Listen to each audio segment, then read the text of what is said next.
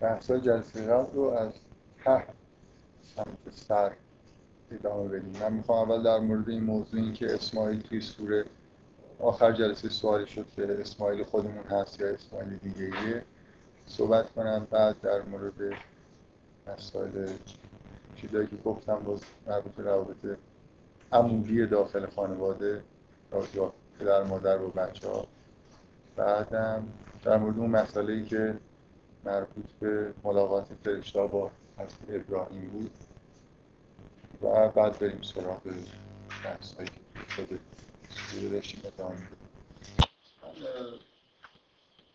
می‌خوام در مورد استدلالی که روایت هایی که هست که گفتن که حضرت اسماعیل اینجا اسماعیل فرزند ابراهیم نیست و استدلال هایی که مثلا آوردن یه سوال مختصری بکنم از علی میزان هم نقل نمی کنم برای خاطر اینکه خوب نیست که دیگه از علی میزان نقل کنم و بگی غلطی علی میزان واقعا اکثر چیزایی که توش هست درست. حالا اینجا من راستش مراجعه هم نکردم ببینم دقیقا علی میزان چی یه متنی هست که فکر می‌کنم همون نوع استدلالایی که احتمال اینجا شده مشابه با همینه با توجه به حرفایی که رفته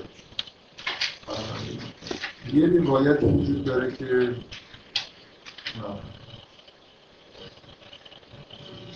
اولا ادعای اینه که اسماعیل پسر حسعیل یکی از همدیار بنی اسرائیل. و مفسر من این متن بکنم مفسرین در اینکه این اسماعیل کیست اختلاف بیشتر آنها گفتن که او فرزند ابراهیم خلیل. و اگر او را تنها نام برده و از اسحاق و یعقوب نام نبرده برای این بودی که نسبت به خصوص او عنایت داشت. میشه که البته از اسحاق و یعقوب نام برده ولی جلوتر. بعضی گفتن که اسماعیل پسر حزقی یکی از انبیاء بنی اسرائیل است. چون اگر فرزند ابراهیم بود میبایست اسحاق و یعقوب را هم نام می‌برد. من نمی‌دونم. منظورش چیه که اسحاق و یعقوب است کنم استدلال اینه که چرا وقتی اسحاق اسحاق میگه اسماعیل رو نمیگه. چون اونجا نیومده به عنوان بعد از ابراهیم بنابراین این اسماعیل پسر ابراهیم نیست. و یا نباید مثلا می‌گفتی به ابراهیم اسماعیل و اسحاق و یعقوب رو مثلا دارید می‌دونم همه الان سوال و ایرادایی که به این نوع استدلال هست به غیر از این که من دفعه گفتم که اولا اگه قرار باشه که انبیا رو به صورت تاریخی ذکر بکنه حداقل یه چیزی اینه که آخرین کسی که ذکر میشه ادریسه. و اگه این استدلال درست باشه ادریس هم باید کسی باشه مربوط به انبیا بعد از مثلا این اسماعیلی که اینجا داره ازش صحبت میشه. و اگه مشکلی که احساس می‌کنن اینه که چرا در مورد ابراهیم وقتی صحبت می‌کنه خدا مشکل اصلی اینجاست. چرا وقتی از ابراهیم صحبت میشه و میگه که به ابراهیم اسحاق مثلا دادیم چرا نمیگه اسماعیل؟ اسماعیل اونجا اسم نمی‌بره مثل اینکه انگار اسماعیل اصلا وجود نداره. بنابراین یه جوری خیلی بد میشه اگر بگیم که این اسماعیل همون اسماعیله و بعد مثلا بعد از اسحاق ذکر شده. می‌دونید در حال یه رقابتی بین الان می‌خوام یه مقدار در مورد مسائل تاریخی که بین در مورد اسماعیل و اسحاق هست و نوع برخوردی که یهودی ها و مسیحی ها با این ماجرا دارن این متن براتون بخونم. احتمالا شد بعضیاتون بریم اونا چی میگن؟ تورات چی نوشته؟ در مورد اسماعیل و هاجر و ماجرای که پیش اومد البته خیلی بهترش کلا گاهی اوقات یه حرفای توهین‌آمیزی هم از طرف مسیحی و یهودی ها نسبت به اسماعیل و هاجر و اینا زده. ببین مثلا اینه که میگه وقتی ابراهیم از اونا دوری کرد و حبنا له اسحاق و یعقوب و اینجا ذکر از اسماعیل نیست و بعد اسماعیل یه جایی یاد می‌کنه اصلا اگه یه نفر ندونه که اسماعیل پسر ابراهیمه واقعا از این متن ممکنه نتونه حدس بزنه که رابطه بین اون اسماعیل و ابراهیم هست. و اصلا این آیه یه جوری انگار اسماعیل پسر ابراهیم نیست برای اینکه کسی رو که میگه بهش بخشیدیم اسحاق و یعقوبه و همه این شبهه از همون جایی پیش میاد که فکر می‌کنن که زکریا داره از خدا پسر می‌خواد و حبنا له اسحاق و یعقوب یعنی بهش دو تا مثلا بهش پسر دادیم. و خب من من همه الان یه سوالی که اینجا پیش میاد که اینم اینو باید جواب داد. اینی که چرا میگه به هم الله اسحاق و یعقوب؟ یعقوب رو خدا به ابراهیم داده یا به اسحاق؟ یه چیزی یعقوب به نظر میاد نوه ابراهیم بنابراین نباید یه جوری گفته بشه کنار اسحاق قرار داده بشه. مثلا فکر می‌کنم انتظار طبیعی اینه که اگه مسئله شجره خانوادگی باشه و حبل له اسماعیل و اسحاق ولی شده اسحاق و یعقوب و خب این خیلی چیز دیگه به باب طبع یهودیاست که اسحاق و در واقع فرزند شایسته و جانشین ابراهیم می‌دونن و طبعا اینجا من فکر کنم مسلمان خود با این آیات به صورت کمپلکس برخورد می‌کنن دیگه. چطور شده؟ اسماعیل اینجا نیست. اگه اعتراف بکنن که اسماعیل همونی که اینجا بعدا داره ازش یاد میشه اون وقت مشکل پیش میاد که خب یه جوری اسحاق مقدم بر اسماعیل شده و این حرفا. من فکر کنم توضیحات من حداقل اینو روشن می‌کرد که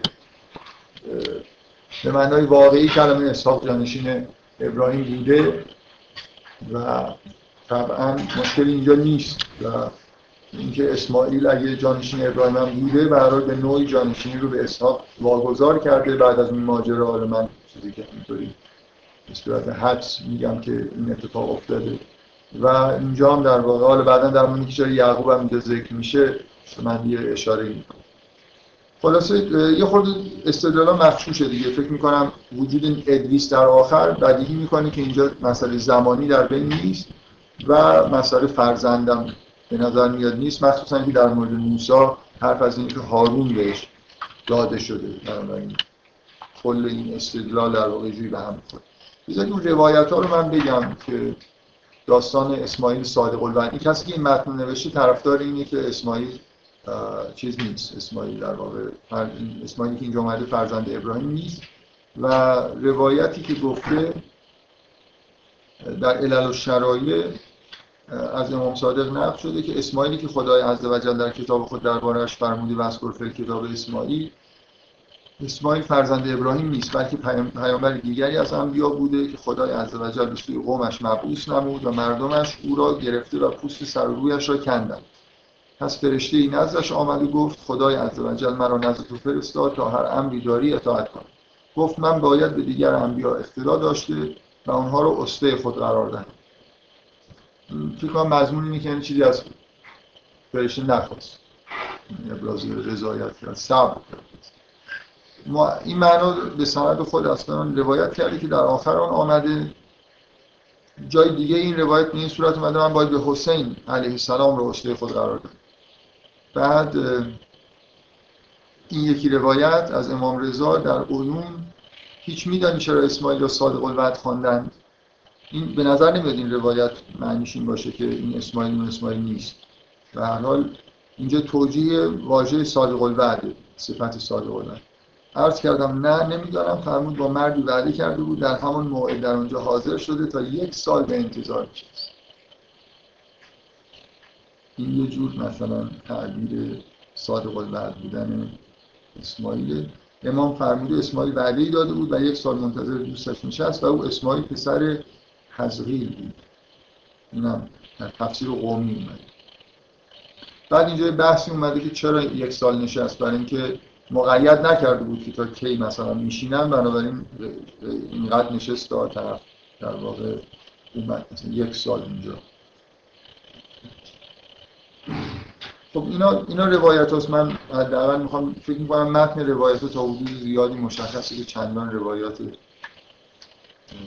روایات نیستن. منتها علل و شرایشون کتاب نسبتا معتبری. من الان پیدا نمی کنم ولی یه جایی خوندم که در کافی روایتی هست که این اسماعیل همون اسماعیل.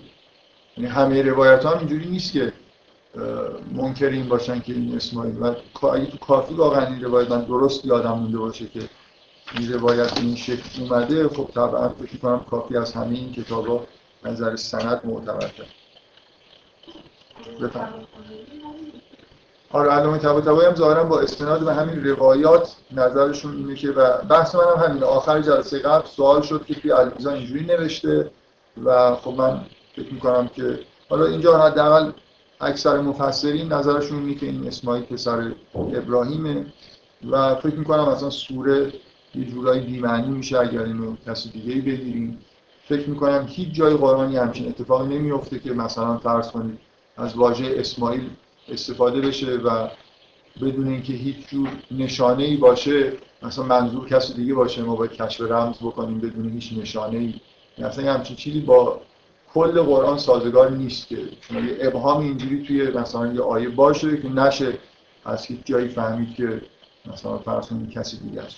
به ازای من استدلال کردم به اینکه بارها تو قرآن سلسله انبیا به طرق مختلف ازشون یاد میشه و هیچ وقت این شکلی نیست که لزومی داشته باشه ترتیب زمانی داده بشه به اضافه این که اصلا به نظر من نکته اصلی اینه که تو این سوره مناسبت داره که اینجوری ذکر بشه. یعنی مشکلی واقعا اگر این روایت و این بحثا نبود فکر نمی‌کنم هیچ کدوم شما احساس مشکلی می‌کردید که چرا مثلا فرض کنید بعد از ابراهیم اسحاق و یعقوب گفته شده موسی و بعد دوباره برگشتیم به اسماعیل برای اینکه اسماعیل توی سلسله در واقع جانشینان ابراهیم در واقع نیست.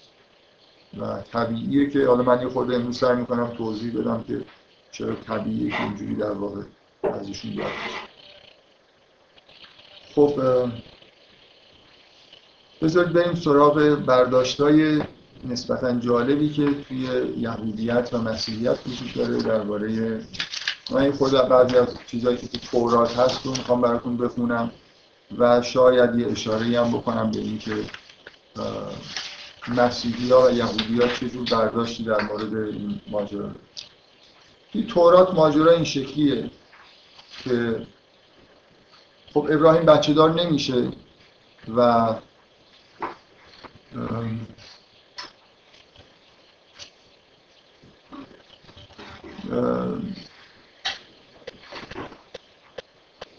در واقع همسر ابراهیم بچه دار نمیشه بعد از مدت های زیاد مثلا از ابراهیم 80 سالگی که رسیده حالا طبق اون چیزی که در تورات هست خود همسر ابراهیم سارا ازش می‌خواد که کنیزش رو که اسمش هاجر بوده و یک کنیز مصریه به همسری بگیره بلکه از اون صاحب فرزندش. و این عبارت در تورات اومده که من میگه چند جا این متنا رو پرینت گرفتم رو نمی‌دونم که کدومش باید بکنم دلم نمی‌خواد مضمون بگم می‌دونم خود این آیه رو بگم. و پیدا نکردم اشکال ندارم اینطوری به مضمونش اشاره بکنم. چیزی که ساره میگه میگه که ساره میاد به میگه که این فرزند این هاجر رو به زنی بگیر و باشه که من از این طریق مثلا یه جوری زردیگه ای مثلا ایجاد بشه مثل اینکه چون هاجر متعلق به ساره هست از نظر مثلا اینکه در کنیز ساره است به نوعی احساسش اینه که خلاصه از طریق ساره است که داره این اتفاق میفته و این عبارتی که توی عبارتی توی تورات هست که عینا همین معنی رو میده که پیشنهاد ساره و ابراهیم هم برای میپذیره و با هاجر ازدواج می‌کنه. از هاجر هاجر که باردار میشه بعد از اینکه باردار میشه شروع می‌کنه به تحقیر کردن ساره ساره. ساره یا سارا یا سارای. اینا اسمایی هستن که یه, یه عبارت که خود تورات, تورات هست که میگه که خداوند به خدا به ابراهیم گفت اما زوجه تو سارایی. نام او را سارایی مخوان بلکه او را ساره باشه نام او ساره باشه. و او را برکت خواهم داد و پسری نیز از وی به تو خواهم بخشید. و او را برکت خواهم داد و امتها از وی به وجود خواهند آمد و ملوک امتها از وی پدید خواهند شد. در این توی پرانتس این متن تاکید کرده که اسماعیل در زمانی که این وحی به ابراهیم رسید 13 ساله بود. و اینکه نام ساره سارا یا سارای مختلف تلفظ میشه حداقل یه دلیلش اینه که در خود تورات ذکر میشه که خداوند نام سارا رو از سارای به ساره تغییر داد. بنابراین آدم دو تا اسم شبیه هم بذارید متن از اینجا بخونم. میگه سارای زن ابراهیم بچه دار نمی‌شد پس او کنیز مصری خود هاجر رو به ابراهیم داد و گفت خداوند به من فرزندی نداده. پس تو با این کنیز هم بستر شو تا برای من فرزندی به دنیا آورد. برای من فرزندی به دنیا. ابراهیم با پیشنهاد سارای موافقت نمود.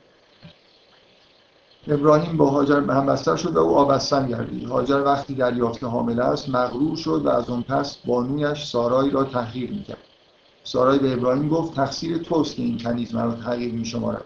خودم او را به تو دادم ولی از اون لحظه ای که فهمید آبستن است مرا تحقیر می‌کنه خداوند خودش حق مرا از تو بگیرد. ابراهیم جواب داد او کنیز توست. هر طور که صلاح میدانی با او رفتار کن. بعد سارا شروع می‌کنه بعد رفتاری کردن با هاجر هاجر فرار می‌کنه و یه جایی سر یه چشمه ای فرشته خدا برش نازل, نازل میشه و میگه هاجر از کجا آمده ای به کجا می‌روی؟ میگه من از خانه بانویم گریختم فرشته خداوند فرمود نزد بانوی خود برگرد و مطیع او باش. من نسل تو را بیشمار میگردانم. اینک تو حامله هستی و پسری خواهی زایی نام او را اسماعیل یعنی خدا میشنود. بگذار. عربی هم سم به معنای شنیدن اسمع مثلا شنیدن. ایلم که یعنی خدا اسماعیل در واقع.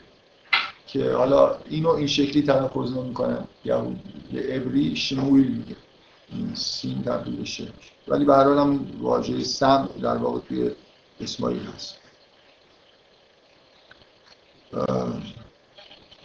من نسل تو را بیشمار میگردانم. اینک تو حامله هست ببینید من متن دارم می‌خونم. توی تورات به اینکه نسل اسماعیل برکت داده میشه و بیشمار هستن در کنار اینکه نسل اسحاق هم همین حرف در موردی زده میشه اومده با صراحت این شکلی نیست که اسماعیلی آدمیه که توی تورات هویتی نداره و مثلا بعضی از تعبیرایی که می‌کنن اینه که اسماعیل اصلا انگار من بهتون میگم تعبیر اینجوریه که تعبیر زشتی که وجود داره اینه که خداوند به ابراهیم از اول وعده داده بود که نسل بیشماری بهش میده ابراهیم سالهای سال صبر کرد تا 80 سالگی 90 سالگی مثلا.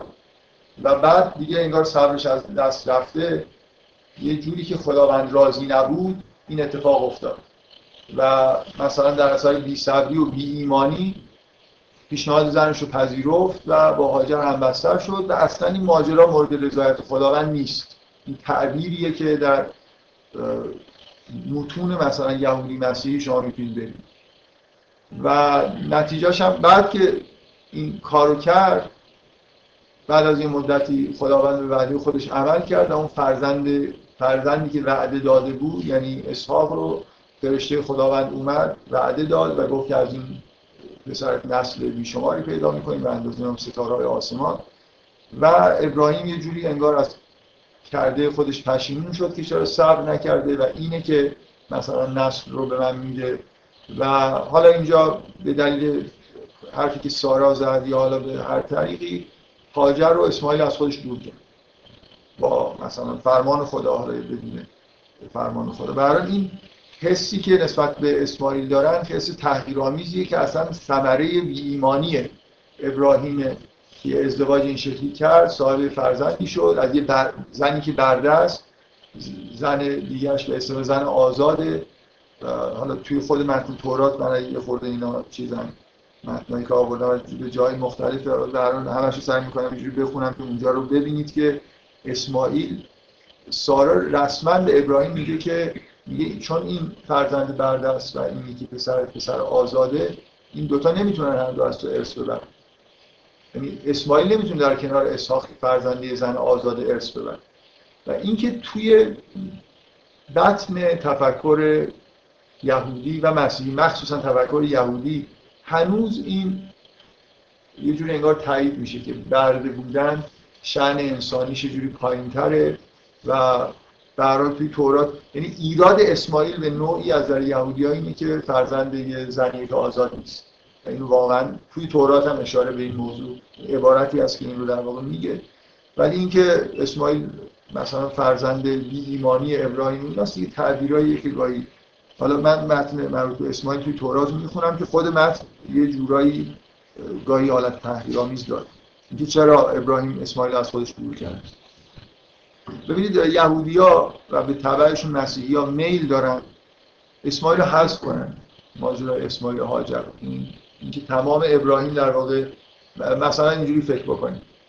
اگه شما اسماعیل رو و اسحاق و هر دوتا رو فرزندان ابراهیم بدونید پس اعراب هم فرزندان ابراهیم هم و مشمول اون وعده الهی که گفته از نیل تا فرات مال شما میشن الان از نیل تا فرات دست فرزندان ابراهیم. بنابراین اصلا دعوا سر چیه دیگه؟ فرزندان ابراهیم منطقه بزرگتر از این منطقه هم دارن. اعراب یا عالم دنیا رو به اصطلاح اشغال کردن. خیلی مهمه که شما فقط اسحاق و فرزند واقعی ابراهیم بدونید و اسماعیل رو یه جوری حذف بکنید.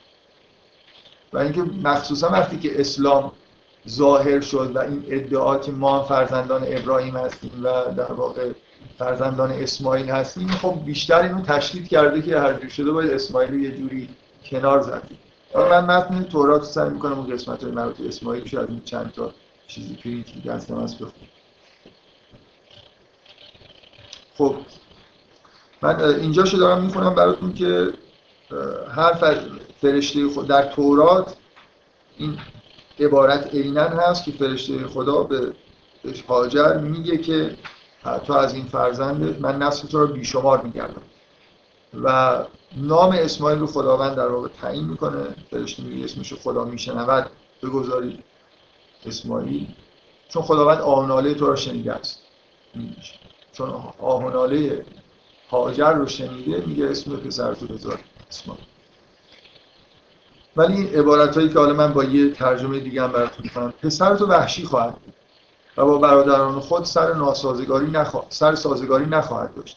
او بر ضد همه و همه بر ضد او خواهد. هاجر با خود گفت به راستی خدا رو دیدم و زنده میمانم؟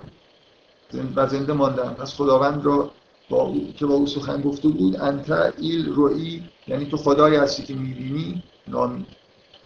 و همین جهت چای که بین در اون منطقه بود بئر لهی روی یعنی چای خدای زنده ای که مرا می‌بیند نامیده شد.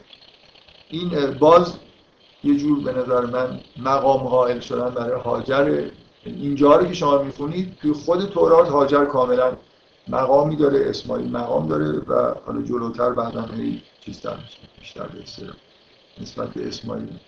اینکه چی شد که حالا بنا به تعبیر یهودی ها ابراهیم اسماعیل و هاجر رو بیرون کرد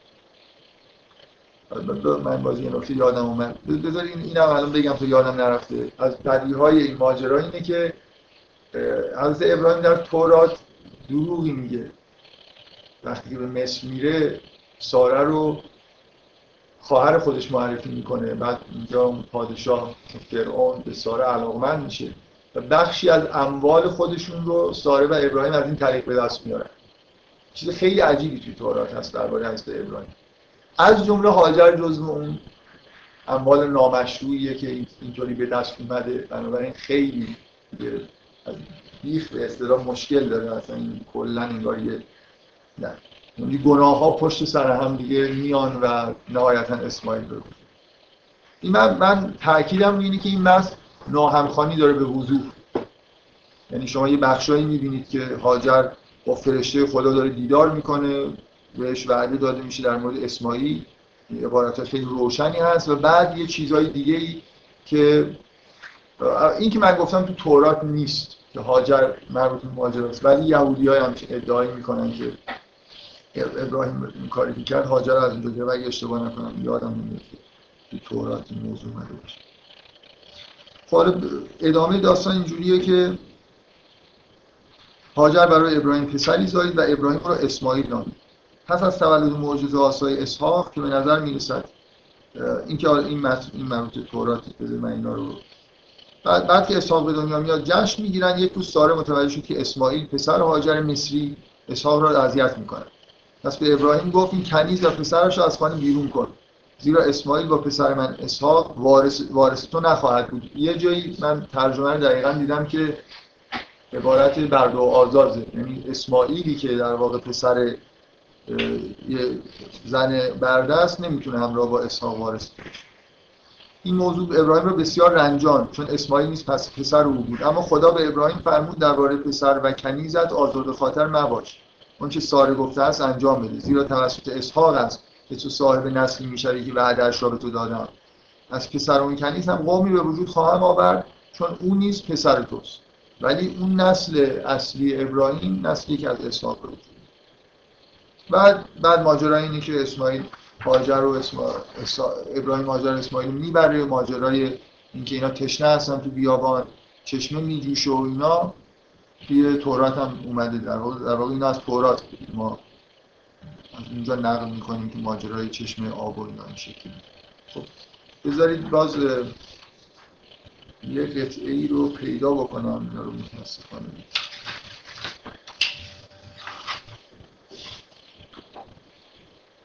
خدا گفت به تحقیق زوجت ساره برای تو پسری خواهد زایی. او را اسحاق نام بنه و عهد خود را با او واقع استوار خواهم داشت تا با ذریت او بعد از او عهد عهد ابدی باشد.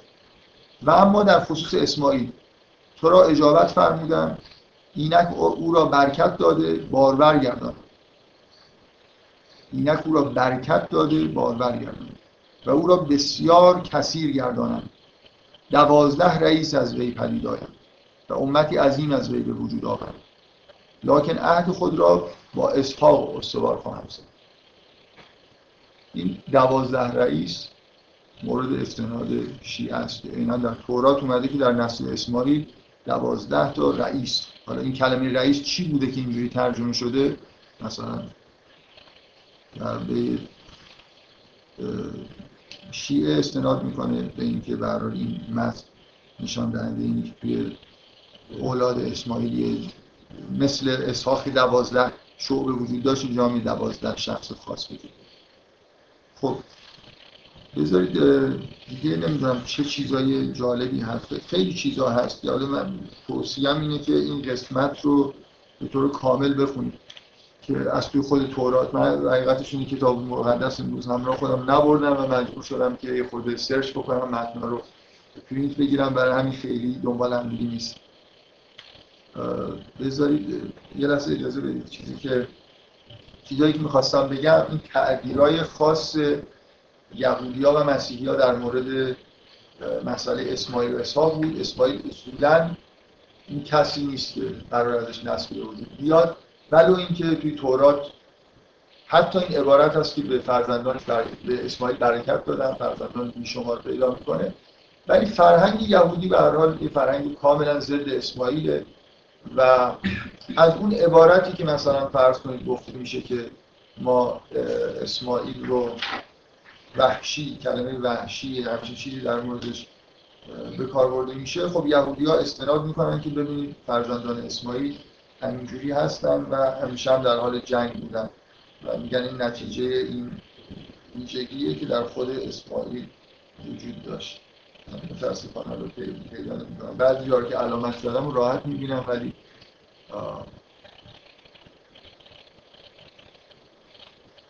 خب بذارید من حدودا گفتم دیگه که موضوع چیه. کلا شما توی تورات به هیچ وجه خب طبیعی هم هست که اینو نمی‌بینید که اسماعیل فرد برگزیده و خاصیه و ابراهیم به منظور خاصیه که با یه نیت مثلا وحی الهیه که اسماعیل می‌بره در یه بیابانی و رها می‌کنه.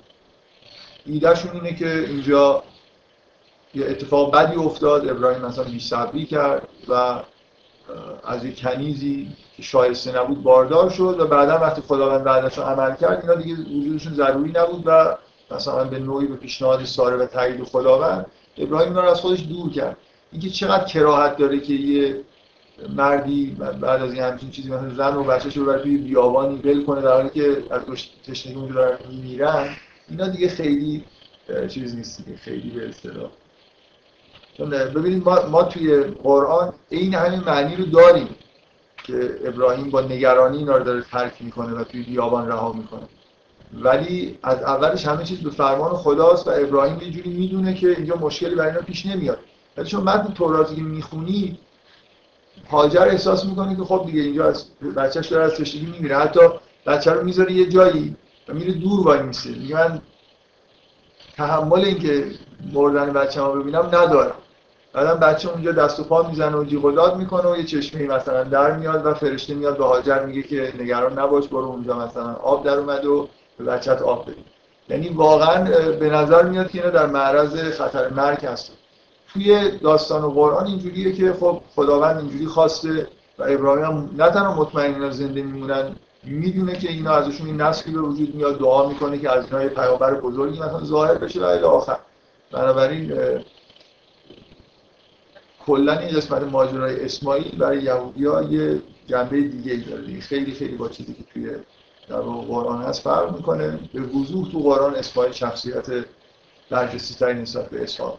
یعنی اسحاق بغیر از اینکه نامش توی قرآن اومده و صفات نیکی ازش گفته میشه شما هیچ وقت شما اسحاق رو در قرآن بیشتر در موردش میشنوید. اسحاق رو نمی‌بینید. ماجرایی نداره اسحاق توی قرآن. در حالی که اسماعیل حداقل چند ماجرای بزرگ داره. ساخت شدن کعبه همراه با ابراهیم. این دستور خداوند که کعبه رو برای کسایی که میان تواف می‌کنن پاکیزه نگهداری. اینجا چیزی که تو سوره مریم بهش اشاره میشه که داره اهل خودش رو در واقع دعوت می‌کنه به اضافه مهمترین ماجراش که قربانی شدن اسماعیل توسط ابراهیمه که تو قرآن با سراحت از نظر من من میگم سراحت که کسی که داره قربانی میشه اسماعیل طبعا یهودی ها این رو برای اسحاق نقل می‌کنن. کسی که قرار قربانی بشه اسحاق نه اسماعیل خب بفهم این ماجرای این که هاجر و اسماعیل و ابراهیم می‌برن تو بیابان قبل از دستور به قربانی شدن یا بعدش؟ نمی‌فهمم یعنی اول از دید قرآن یا از دید از دید قرآن اول از دید. خب اینا اینا به وضوح تو قرآن اینجوریه که میرن در بیابان که شروع می‌کنن کعبه رو ساختن. به نظر میاد به نظر من یه سراحتی وجود داره که ماجرای ساخت کعبه و مناسک که تموم میشه آخرین مرحلهش اینه که دستور قربانی میاد. من فکر می‌کنم ما بلغ معه سعی اشاره به همین چیزیه که در واقع اونجا کعبه ساخته شده و مناسک هم همش در واقع انجام شده. یعنی اول طبق نظر قرآن اول میرن تو بیابون کعبه رو می‌سازن بعد اونجا رها می‌کنه و بعد ماجرای قربانی پیش میاد و بعد رها می‌کنه تا وقتی که مسئله قربانی نیست خبرها نیست. یعنی به نظر نمیاد. دقیقا اینجوریه که از ابراهیم یه فکر می‌کنم اینجوری. داستان قرآن اینجوری نقل میشه که ابراهیم وقتی این داره برمیگرده این دعا رو می‌کنه که اینی از کنتون به باد پردیز و ابهام دیگه. مگه الان یهودی قبول دارن که کعبه رو ابراهیم ساخته یا نه؟ اصلا کلا موجودیت کعبه رو اصلا قبول دارن که ابراهیم ساخته؟ نه. همینجوری بوده مثلا یعنی حالا دیگه به هر حال ابراهیم پرستشگاه هایی ساخته. حتی یه جایی فکر می‌کنم در یه بیابانی نام بیابانی هست که اونجا پرستشگاهی می‌سازه. ولی اینکه این کعبه اون پرستشگاه ابراهیم به هیچ وجه قبول طبیعی هم هست. برای اینکه اینجا نسل اسماعیل اگه قبول بکنن که یعنی اینکه اسماعیل هر بعد سال آخر این که چه نیازی هست که اینا تعریف بکنن؟ چه این که خیلی واضحه که مثلا اینجا ارث ابراهیمی دیگه که اگه به دو نفر رسیده باشه اونا نیمی از این ارث در واقع تعلق می‌گیرن همه همین حرفی که الان زدم واضحه دیگه. شما اگه تمام ادعای یهودی‌ها اینه که خداوند بخشی از کره زمین رو بهشون بخشیده. خب. به فرزندان ابراهیم بخشیده دیگه. یعنی تو خود تورات هم اینجوریه که خداوند به ابراهیم میگه که من اینجا رو به تو ذریه ای بخشیده خب. ولی اونا همه چیزشون اینه که این به اسحاق و ذریه اسحاق آل یعقوب داده شده نه به ذریه ابراهیم. اگه ذریه ابراهیم رو بخوام با خودشون جمع بزنن اسماعیل رو جمع بزنن که خیلی بد میشه که. یا عالم ذریه اسماعیل هم جزو وراث اضافه میشه. اصلا کلا یهودی یه جوری این مسئله برگزیده شدن خودشون به عنوان قوم خداوند اینا براشون عمده است دیگه. از خاندان ابراهیم این اتفاق توی آل اسحاق افتاده نه تو آل اسماعیل. اگه بخوان اسماعیل رو رسمیت بشناسن که یه جوری باید مثلا بگن اونجا هم پیامبرانی بودن خیلی بد میشه. اینا پیامبری رو یه جوری منحصر در نسل اسحاق و یعقوب می‌دونن و بین خودشون. بفرمایید. مکی هم بنابراین وجود نداشته. یعنی از ساختشون کرده اونجا شهری نبوده و اینا واقعا کرده چیزی نمی‌دونیم کاملا اینجور به نظر انی اسکن تو من ذریتی به وادن غیر از زیزر. اولا بیابان اونجا شهری وجود نداره بعدم زیزر نیست یعنی جایی نیست که کشاورزی بشه حتی توش کرد. کاملا بیابان بیابان. و و این آیه که میگه و از وعنا ابراهیم و مکان البیت یعنی خداوند یه جایی ابراهیم یه جایی گفت این خونه رو بسازی یعنی مثل اینکه واقعا مثل این فیلمایی که نقشه گنج هست. اینکه خداوند ابراهیم به وسط بیابانی هدایت کرد و قرار شد اونجا یه خونه ای ساخته بشه. به نظر نمیاد هیچ آبادی اونجا وجودش. کارهای بعدی حضرت اسماعیل خیلی دیگه خبری در دست نیست. همین دیگه. تو سوره مریم فقط میگه که بکانه یامر اهل و بسترات دیگه اصلا کاری نداره. چیز دیگه یکم فردیه احتمالا خب ولی اینو این آیا یعنی حضرت ابراهیم ظاهر از تدبیر یهودی ها چیز نمیشه؟ اینجا نکوهیش نباید کرد حال قضیه که مثلا تو مصر الان فرمودید اتفاق افتاد یا برای اینکه خب شما اصلا با متن تورات کاملا که آشنا نیستید. اصلا اون قداستی که ما در پیامبران قائل هستیم توی تورات نیست. چیزای خیلی بدتر از وجود داره.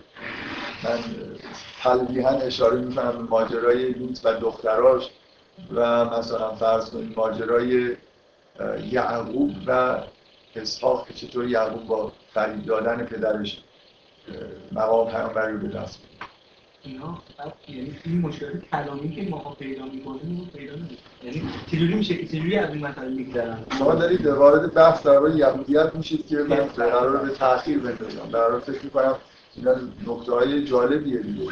من تورات در یه جهاتی خوندنیه. برای خاطر اینکه میگم مثلا ماجرای داوود. داوود که فاجعه است دیگه. عاشق زن فرمانده سپاه خودش که میفرستش جنگ کشته بشه که زنش رو تصاحب کنه. واقعا منتها داوود توی تورات. لزوما شما اینجوری نباید نگاه کنید که دو پیامبران خودش. پادشاه. کینگ دیویده نه داوود پیامبر. بیشتر سلیمان هم همینطور. اینا نسل پادشاه هست. این اصلا این دوران دوران پادشاهی بنی اسرائیلی که اوج عظمت بنی اسرائیل. که پیامبران وجود داشتن پادشاهان هم وجود داشتن. تو قرآن این ذکر میشه. تالوت اولین پادشاه است که این بنی اسرائیل اومدن به پیامبر خودشون گفتن که برای وجلن ملک ها مثلا میگه برای ما پادشاهی قرار بده توی تورات هم اینجوری هست که خداوند راضی نیست که این پادشاهی و یعنی سیاست از دین جدا بشه ولی در حال جدا بشه یعنی یه جوری پادشاه ها ولی بعدا دوباره بعد از تالوت داوود پادشاهه و پیامبر هم هست. سلیمان پسر داوود پادشاهه و پیامبر هم هست. ولی به هر حال یهودی ها خیلی جور نگاه نمی‌کنن. ولی حد در مورد ابراهیم در مورد لوط در مورد پیامبران کاملا حرفای از نظر ما توهین‌آمیز توی تورات هست. اینا خیلی خیلی دیدگاه یهودی به شدت اینجوریه که پیامبران حالت مدیوم دارن.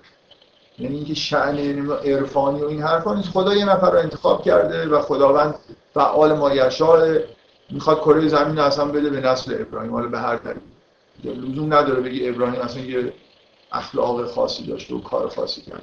اون قداست و عظمتی که پیامبران دید ما دارن تو قرآن دارن واقعا توی تورات اینجوری نیست. بنابراین تعجب نکنه که ابراهیم برای حفظ جان خودش مثلا یه جایی دروغی گفته و بعدا و اون قسمت رو بخونید خیلی بدتر از دارن خیلی شکی نیست یعنی شکی نیست با فرض اعتقاد اسلامی که اینو تحریف شد. ببینید تورات تورات خیلی جاهاش و همه جاش اینجوریه که اون چیزی که اینا میفهمیدن دیگه. تحریف شده که شما میگید مثل اینه که مثلا داستان بنی اسرائیل به صورت وحی وجود داشته. من یه بار خیلی وقت پیش گفتم نگاهی که تورات وجود داره همیشه نگاه مردم. یعنی مثلا من به عنوان مثال به این اشاره کردم که شما تو قرآن وقتی موسی میره سر وعده خودش با خدا ما اونجا رو می‌بینیم که خدا داره با موسی حرف می‌زنه. متوجه هست ولی ولی بنی اسرائیل همیشه اینجوری وقتی موسی میره تو چادر که بهش وحی بشه نقطه دید بیرون چادره. هیچ چیزی که اونجا چه اتفاقی افتاد مردم این که دارن روای... ماجرا رو می‌بینن و روایت می‌کنن. متوجه هست چی میگم؟ چون هیچ وقت لحظه های مثلا معنوی به این شکلی که ما تو قرآن همیشه انگار یه جوری دیدگاه دیدگاه خداونده از یه طرف دیگه ای داره. مرتب تو قرآن ذکر میشه که مثلا ذالک من انواع الغیب. یعنی چیزای پنهانی اصلا پشت پرده گذشته. ما توی تورات معمولا این ور پرده این دیگه اون ور پرده رو نمی‌بینیم. خیلی جا تو قرآن اینجوری توی تورات اینجوری وقتی شما می‌خونید. اصل ماجرا داره تو این چادر اتفاق میفته. ولی ما نمی‌دونیم که چی داره باید منتظر بمونیم تا مثلا موسی بیرون بیاد. یا موسی از کوه پایین بیاد. به ما بگه که چی گذشته در. در واقع دیدگاه تورات اون چیزی که مردم می‌دیدن. داستانیه که تاریخ بنی اسرائیل به روایت خودشون. و فکر می‌کنم منکر اینم باشن خیلی. فقط در مورد سفر پیدایش چهار پنج کتاب اولی که یه تأکیدی دارن که این اصلش یه وحی الهی بود یا ده فرمان که وحی بوده روی لوح کنده شده توی تابوت عهد گذاشتن و به طور مثلا چیز مقدس حفظش می‌کردن. کلا دید خود یهودیان نسبت به تورات هست. این تورات واقعا تو قرآن بذارید خود این بحث رو ببرید شما در مورد چیزای خیلی یهودی بحث می‌کنید. نه فقط یه این توراتی که الان دست ما هست با اون توراتی که قرآن بهش اشاره می‌کنه چه نسبتی داره؟ واقعا که ما الان معتقدیم خیلی ای واقعا معتقدیم که یه بخش زیادی مردم مثلا گفتن. حتی حتی اجازه بده حتی توی لفظ خود یهودی ها وقتی میگن تورات پنج فصل اول منظورشون هست. بنابراین اگه چیزی هم تو قرآن اومده منظور پنج فصل اول.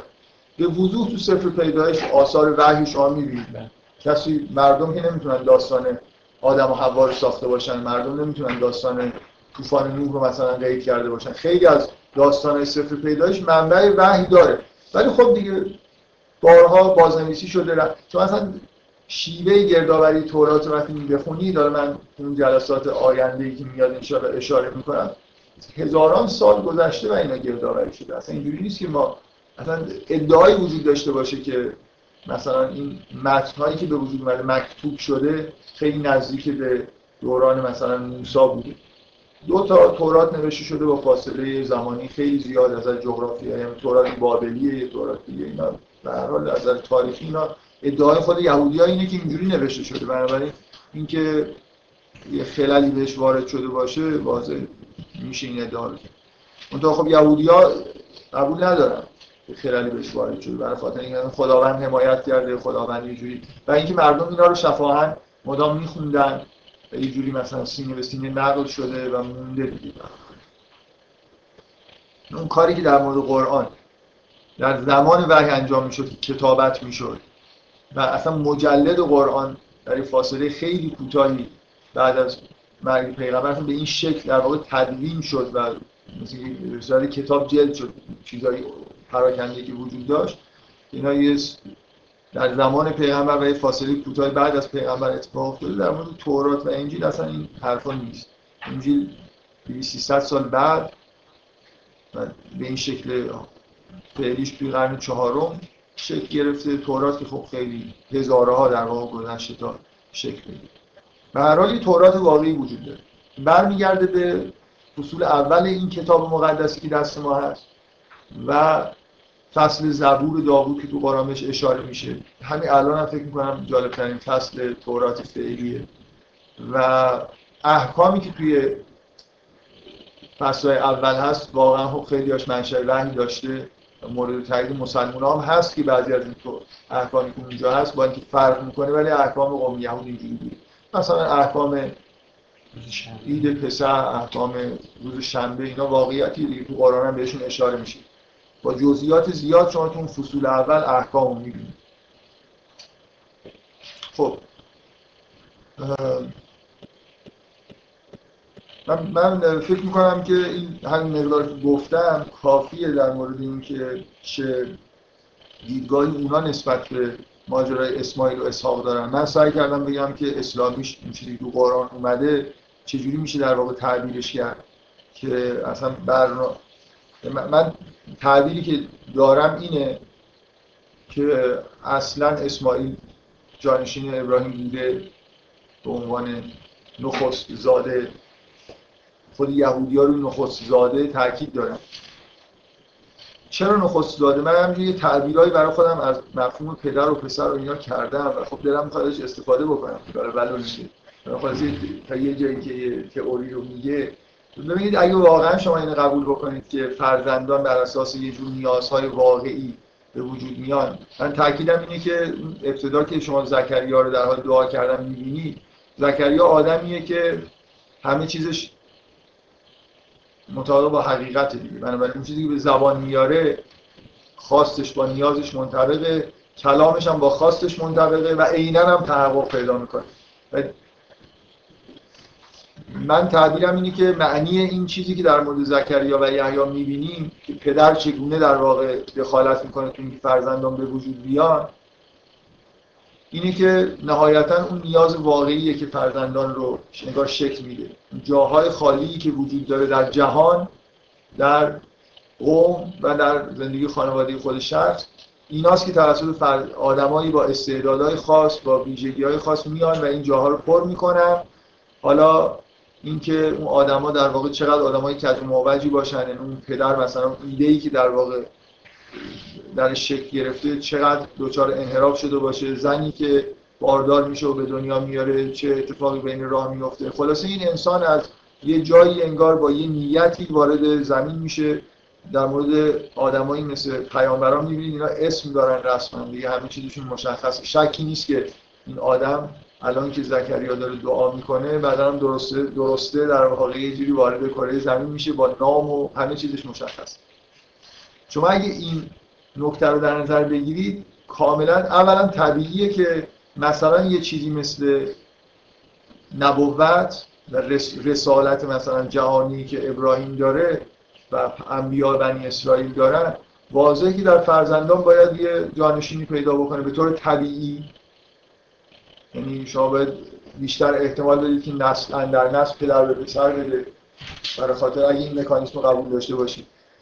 و به طور طبیعی نخست دادم نقش مهمتری ایفا می‌کنه. یعنی اگه یه پیامبری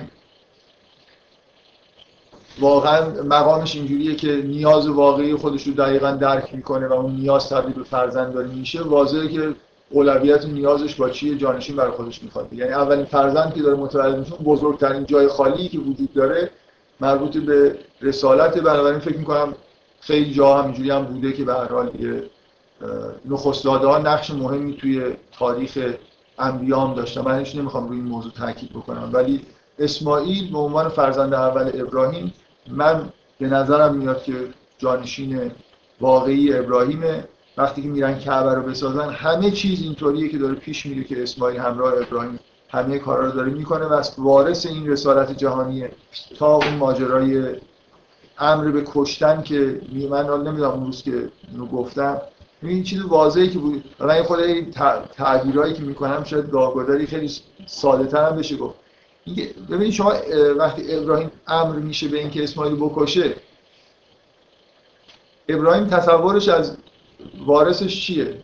وقتی خب ابراهیم تصورش این خب دیگه اسماعیل از من رفت دیگه. به من گفتن خودش قبول کرده اسماعیل هم که قبول کرده و دارن میرن. تصور ابراهیم اینه که وارثش اسحاق دیگه. یعنی انتقال انگار یه جوری واقعا انجام شد دیگه.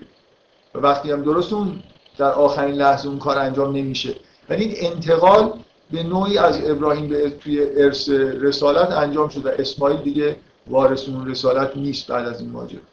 اینکه این یه آزمایشی برای ابراهیم و اسماعیل بوده همه اینا درست یعنی اون جنبه باشکوه انسانیش و تسلیم شدن این دو نفر تو قرآن هم که می‌بینید مثلا این واژه عینا میاد که فلما سلما و تله الجبین وقتی که تسلیم شدن تاکید میشه روی این مقامی که اینا داشتن و اون بعده ای که اسماعیل داد گفت که ستجدنی انشاءالله من الصابرین. و اینکه اینجا به وضوح به نظر من تعبیر از صادق الوعد حداقل بخشش اینه که اون چیز رو در واقع تا آخرش تحمل کرد. این رسالت در واقع بعد از اینکه اسماعیل قرار شد کشته بشه به اسحاق منتقل شده. ولی نه به طور ذاتی. به طور به اصطلاح چی میگن؟ طبعی یعنی آرز شده بر اسحاق. من می‌خوام یه استفاده از این بکنم. یعنی اسحاق موقعی که به دنیا میاد انگار جانشین ابراهیم نیست. و اتفاقی میفته که این رسالت به اسحاق تعلق می‌گیره. بذارید اینجوری بگم. اسماعیلی که ببینید من میگم که یه آدمی میاد مثلا یحیی به وجود میاد در اثر چیزی که در واقع زکریا در وجودش هست و به زبان هم میاره خود زکریا. ما به زبان نمیاریم. اگه زبان هم بیاریم قطعا خیلی چند فرند احتمالا میگیم در مورد اینکه جور اولادی می‌خوای و یعنی با اون چیزای واقعی که تو دنیا وجود داره. اصلا ما که نمی‌دونیم تو دنیا اصلا چه چیزی چه موجودی الان لازمه. یعنی اون قسمت جهانیشو که اصلا نمی‌فهمیم. جامعه هم احتمالا مقدار زیادیشو نمی‌فهمیم. مال نیازه خودمون هم تقریبا نمی‌فهمیم. معمولا خیلی چیزا ممکنه یه موجودات خاصی بخوام به وجود بیان برای اینکه اینجا این کانال ما کلا خرابه بعدا زنم که می‌خواد به دنیا بیاره کلی اینجا ممکنه اعوجاج رخ بده و اینا. این ولی در مورد زکی من این داستانا رو می‌خوام بگم که این دو داستان داستانایی هستن که در واقع چطور زکریا ایده خودش رو تبدیل به فرزند می‌کنه و مریم به عنوان این موجود پرفکتی که مثلا در واقع یه جوری ایده انترناسیونال به دنیا میاره دیگه ایده حضرت مسیح چیزی مربوط به هیچ چیزی مربوط به قوم و قبیل و این حرفا نیست. چیزی از اول خلقت انگار قرار بوده انجام بشه و مریم که این کار انجام بده. و هر دو تا این دو شروع این داستان کنار هم قرار گرفتن این دو تا تولد خاص ایده ها رو خود به خود ایجاد می‌کنه. حالا در من ایجاد کردم. دارم از حرفای خودم اینجوری دفاع می‌کنم ولی خیلی دوست خیلی دوست ندارم گاهی روی چیزایی تاکید بکنم. خیلی حرفا متوقف به این نیست که شما یه تئوری این شکلی رو من قبول بکنم. بذارید من یادم نره چی داشتم می‌گفتم. من میگید الان من الان که مکس کردم یه خورده یادم رفته. بعد شما هم یه سوال می‌کنید به کل مثلا چی؟ الان کاملا کاملا یادم. من. چیزی چیزی که داشتم می‌گفتم اینه که اسماعیله که یعنی فرزندی که به وجود میاد استعدادهای ویژه داره. یعنی اسماعیل استعداد ویژه‌ای داره برای اینکه این رسالت جهانی رو انجام بده. اسحاق لزوما اون مقداری که اسماعیل آدم خاصیه آدم خاصی نیست. منتها این مشیت الهی برای اینکه دو تا نسل از ابراهیم به وجود بیاد که هر دو تا توش رسالت جهانی انگار باشه باعث میشه که این اتفاق بیفته. به طور طبیعی انگار یه وارث وجود داره اسماعیل ولی این اتفاقی میفته. حالا انگار یه جور حالا من سعی می‌کنم اینو بگم معنیش چیه دیگه. دو تا دو تا شاخه برادر از ابراهیم دو تا شاخه از ذریه ابراهیم توش این رسالت قرار می‌گیره. به نوعی اسماعیل هست حالا حالت جهانی خودشون به صورت این از دست داده ولی اسحاق هم درش رسالت جهانی در اون. من می‌خوام همین اینا رو همین اینا رو دارم میگم. برای اینکه بگم که چرا این نه در این آیه چندین بار تو قرآن اشاره میشه که طوری حرف زده میشه طوری حرف زده میشه که انگار یعقوب پسر ابراهیم. مثلا همینجا. اسحاق نیست که انگار یعقوب به وجود میاره. یعقوب رو هم ابراهیم داره به وجود میاره. اسحاق به نظر میاد اسحاق انگار یه جوری به طور خاصی مثلا به طور طبعی وارث این رسالت شده. و اون زمینه تکوینی رو نداره خودش که این رسالت منتقل کنه به فرزندش. به نظر میاد که از ابراهیمه که باز رسالت داره به یعقوب می‌رسه. من منظورم رو میفهمیدم. اسماعیل کسی بود که می‌تونست اون نسل رو طور طبیعی اصلا موجود شده بود نظر تکوینی همه استعدادا رو داشت همه چیز و شرایط داشت برای اینکه وارث ابراهیم بشه و قطعا تو فرزندانش هم می‌تونست این اتفاق بیفته. اگه من مثلا فرض کنید یه آدمی رو برای یه کاری خلق کردم حالا به یه دلیلی حکم مثلا کاغذی که بهش دادم و حکم بردارم بدم به یه نفر دیگه لزوما اون آدم بعدی همه اون چیزای تکوینی که باید انجام بده رو ممکنه ویژگی های کافی رو نداشته باشه. من احساسم اینه که یعقوب این, این نوع برخورد خاص که یعقوب هم به ابراهیم نسبت داده میشه انگار که باز اون ایده ابراهیمه که داره فرزند اسحاق رو حتی ایجاد می‌کنه. این منظورم چیه؟ اینکه اینکه فرزند چجوری ایجاد میشه؟ مثل اینکه اون نیازی که در وجود ابراهیم هست مثلا اسماعیل رو ایجاد کرده. نیازهایی هست چیزهایی واقعی جاهای خالی هست در جهان. حالا خود ابراهیم موجود جهانی شده. نیازهایی هست اسماعیل رو ایجاد کرده خب اسماعیل ایجاد شد. بعدش اسحاق مثلا به وجود اومده. اسحاق همه ویژگی های تکوینی که اسماعیل داره رو نداره. و یه جوری به طور تبعی به طور قراردادی انگار جانشین ابراهیم میشه. و نسل ابراهیم توی اسحاق مثل اینکه اسحاق این شکلی نیست که واقعا اون رسالت جهانی جزو وجودش باشه که اینو بتونه به فرزندش منتقل بکنه. چیزی که وجود داره هنوز توی ابراهیم. و یعقوب هم به ابراهیم به نوعی نسبت داده میشه. انگار نسل اسحاق باز به دلیل وجود پدر بزرگشونه که یعقوب مثلا فرض کنید به نوعی ویژگی های خاص پیدا کرده و نسل داره ادامه پیدا من هم می‌خوام توجیه بکنم که چرا توی قرآن اینجوری برخورد میشه که اصلا از اولش بشارت مثلا اسحاق و یعقوب به ابراهیم میدن. واقعا یک کسی ندونه فکر می‌کنه که یعقوب هم یعنی دو تا فرزند قرار ابراهیم پیدا بکنه. چطور مثلا اومدن به یحیی گفتن که به زکریا گفتن یه فرزندی بهت میدیم به اسم یحیی؟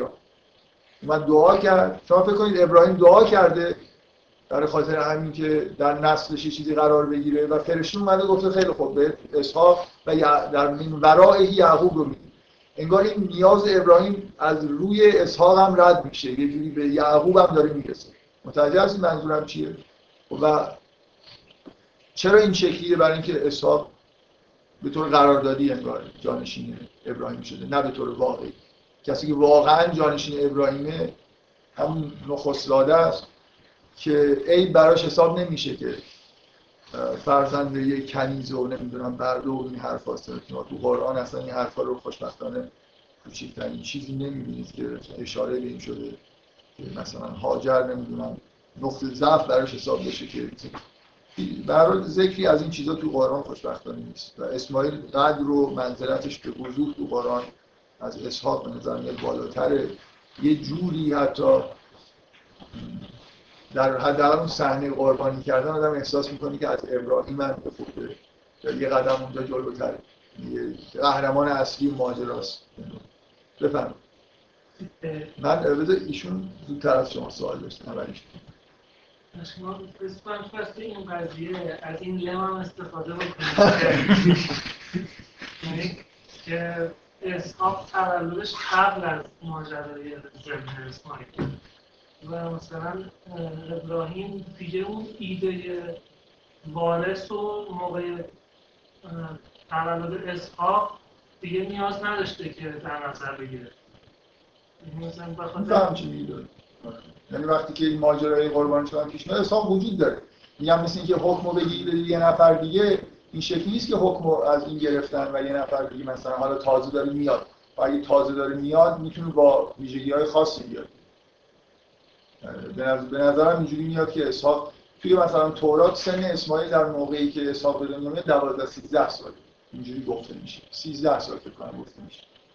و به وضوح ابراهیم در قرآن اسماعیل در قرآن موقعی که موقع بنایی کرده و اینا جوونه. اینجوری نیست که بچه و نوجوان و در واقع اتفاقی که افتاده اگه تورات رو ممکنه تورات خب یه چیزایی کج شده ولی تورات اینجوری نقل می‌کنه حداقل این فکر کنم قطعیه دیگه. اسحاق به دنیا اومد یه خود بزرگ شد و بعد ابراهیم اونا میگن اسماعیل رو اخراج کرد.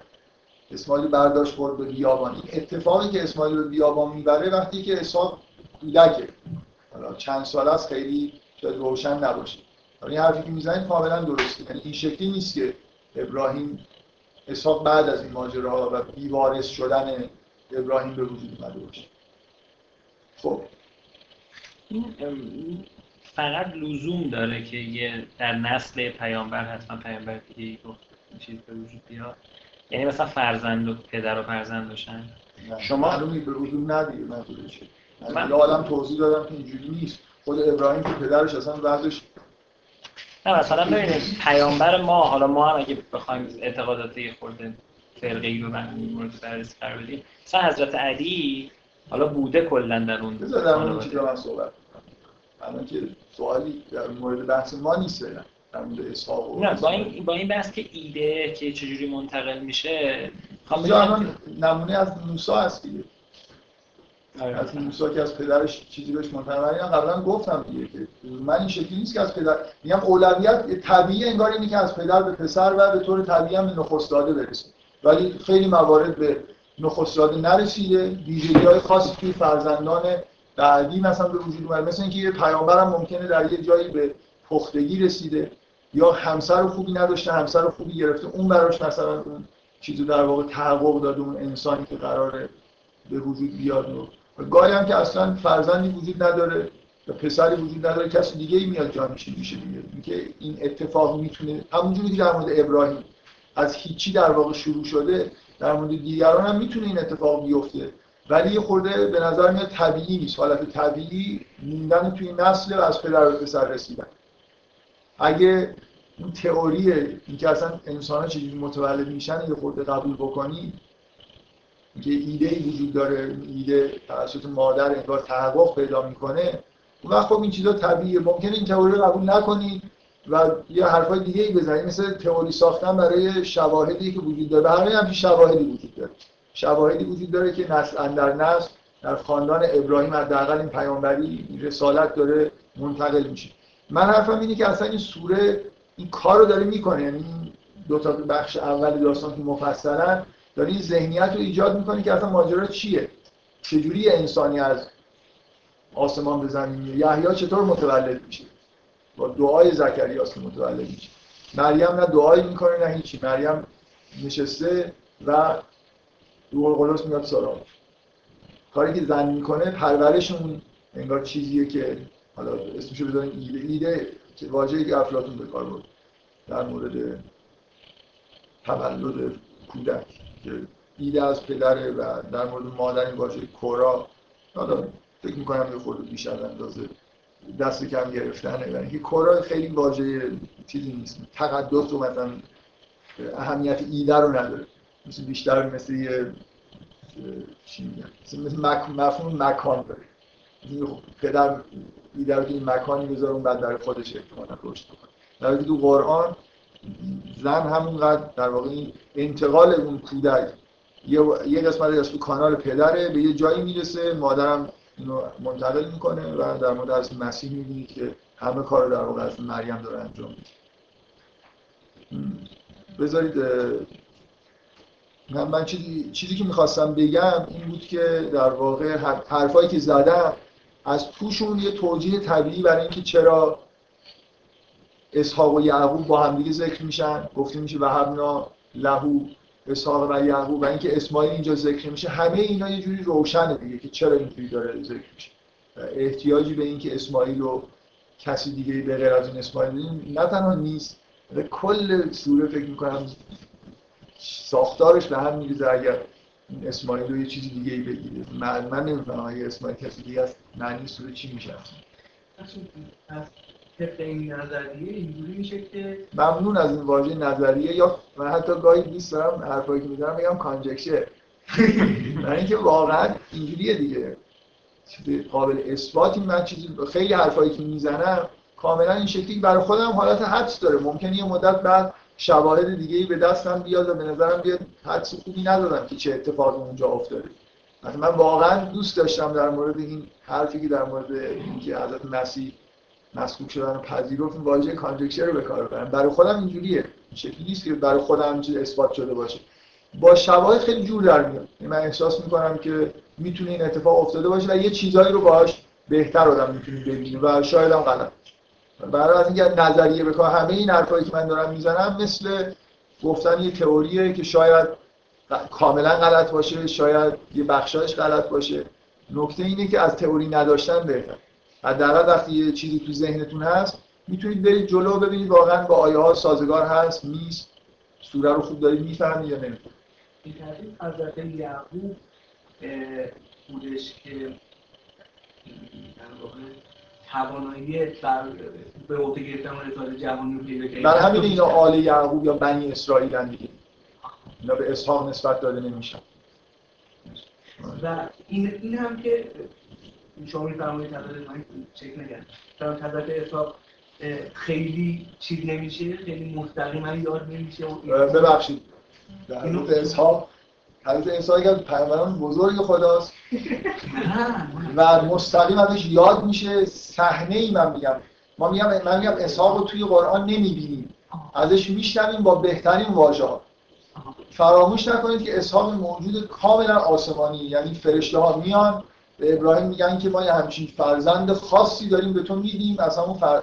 همس... یعنی این حالت معجزه آسای تولد اسحاق رو فراموش نکنید اسحاق از این پیامبران خیلی خالص چیزه می‌دونید منظورم چیه؟ همه پیامبران این شکلی نیستن. موسی اینجوری نیست. موسی مثلا توی جوانی خودش ممکنه مرتکب گناه شده.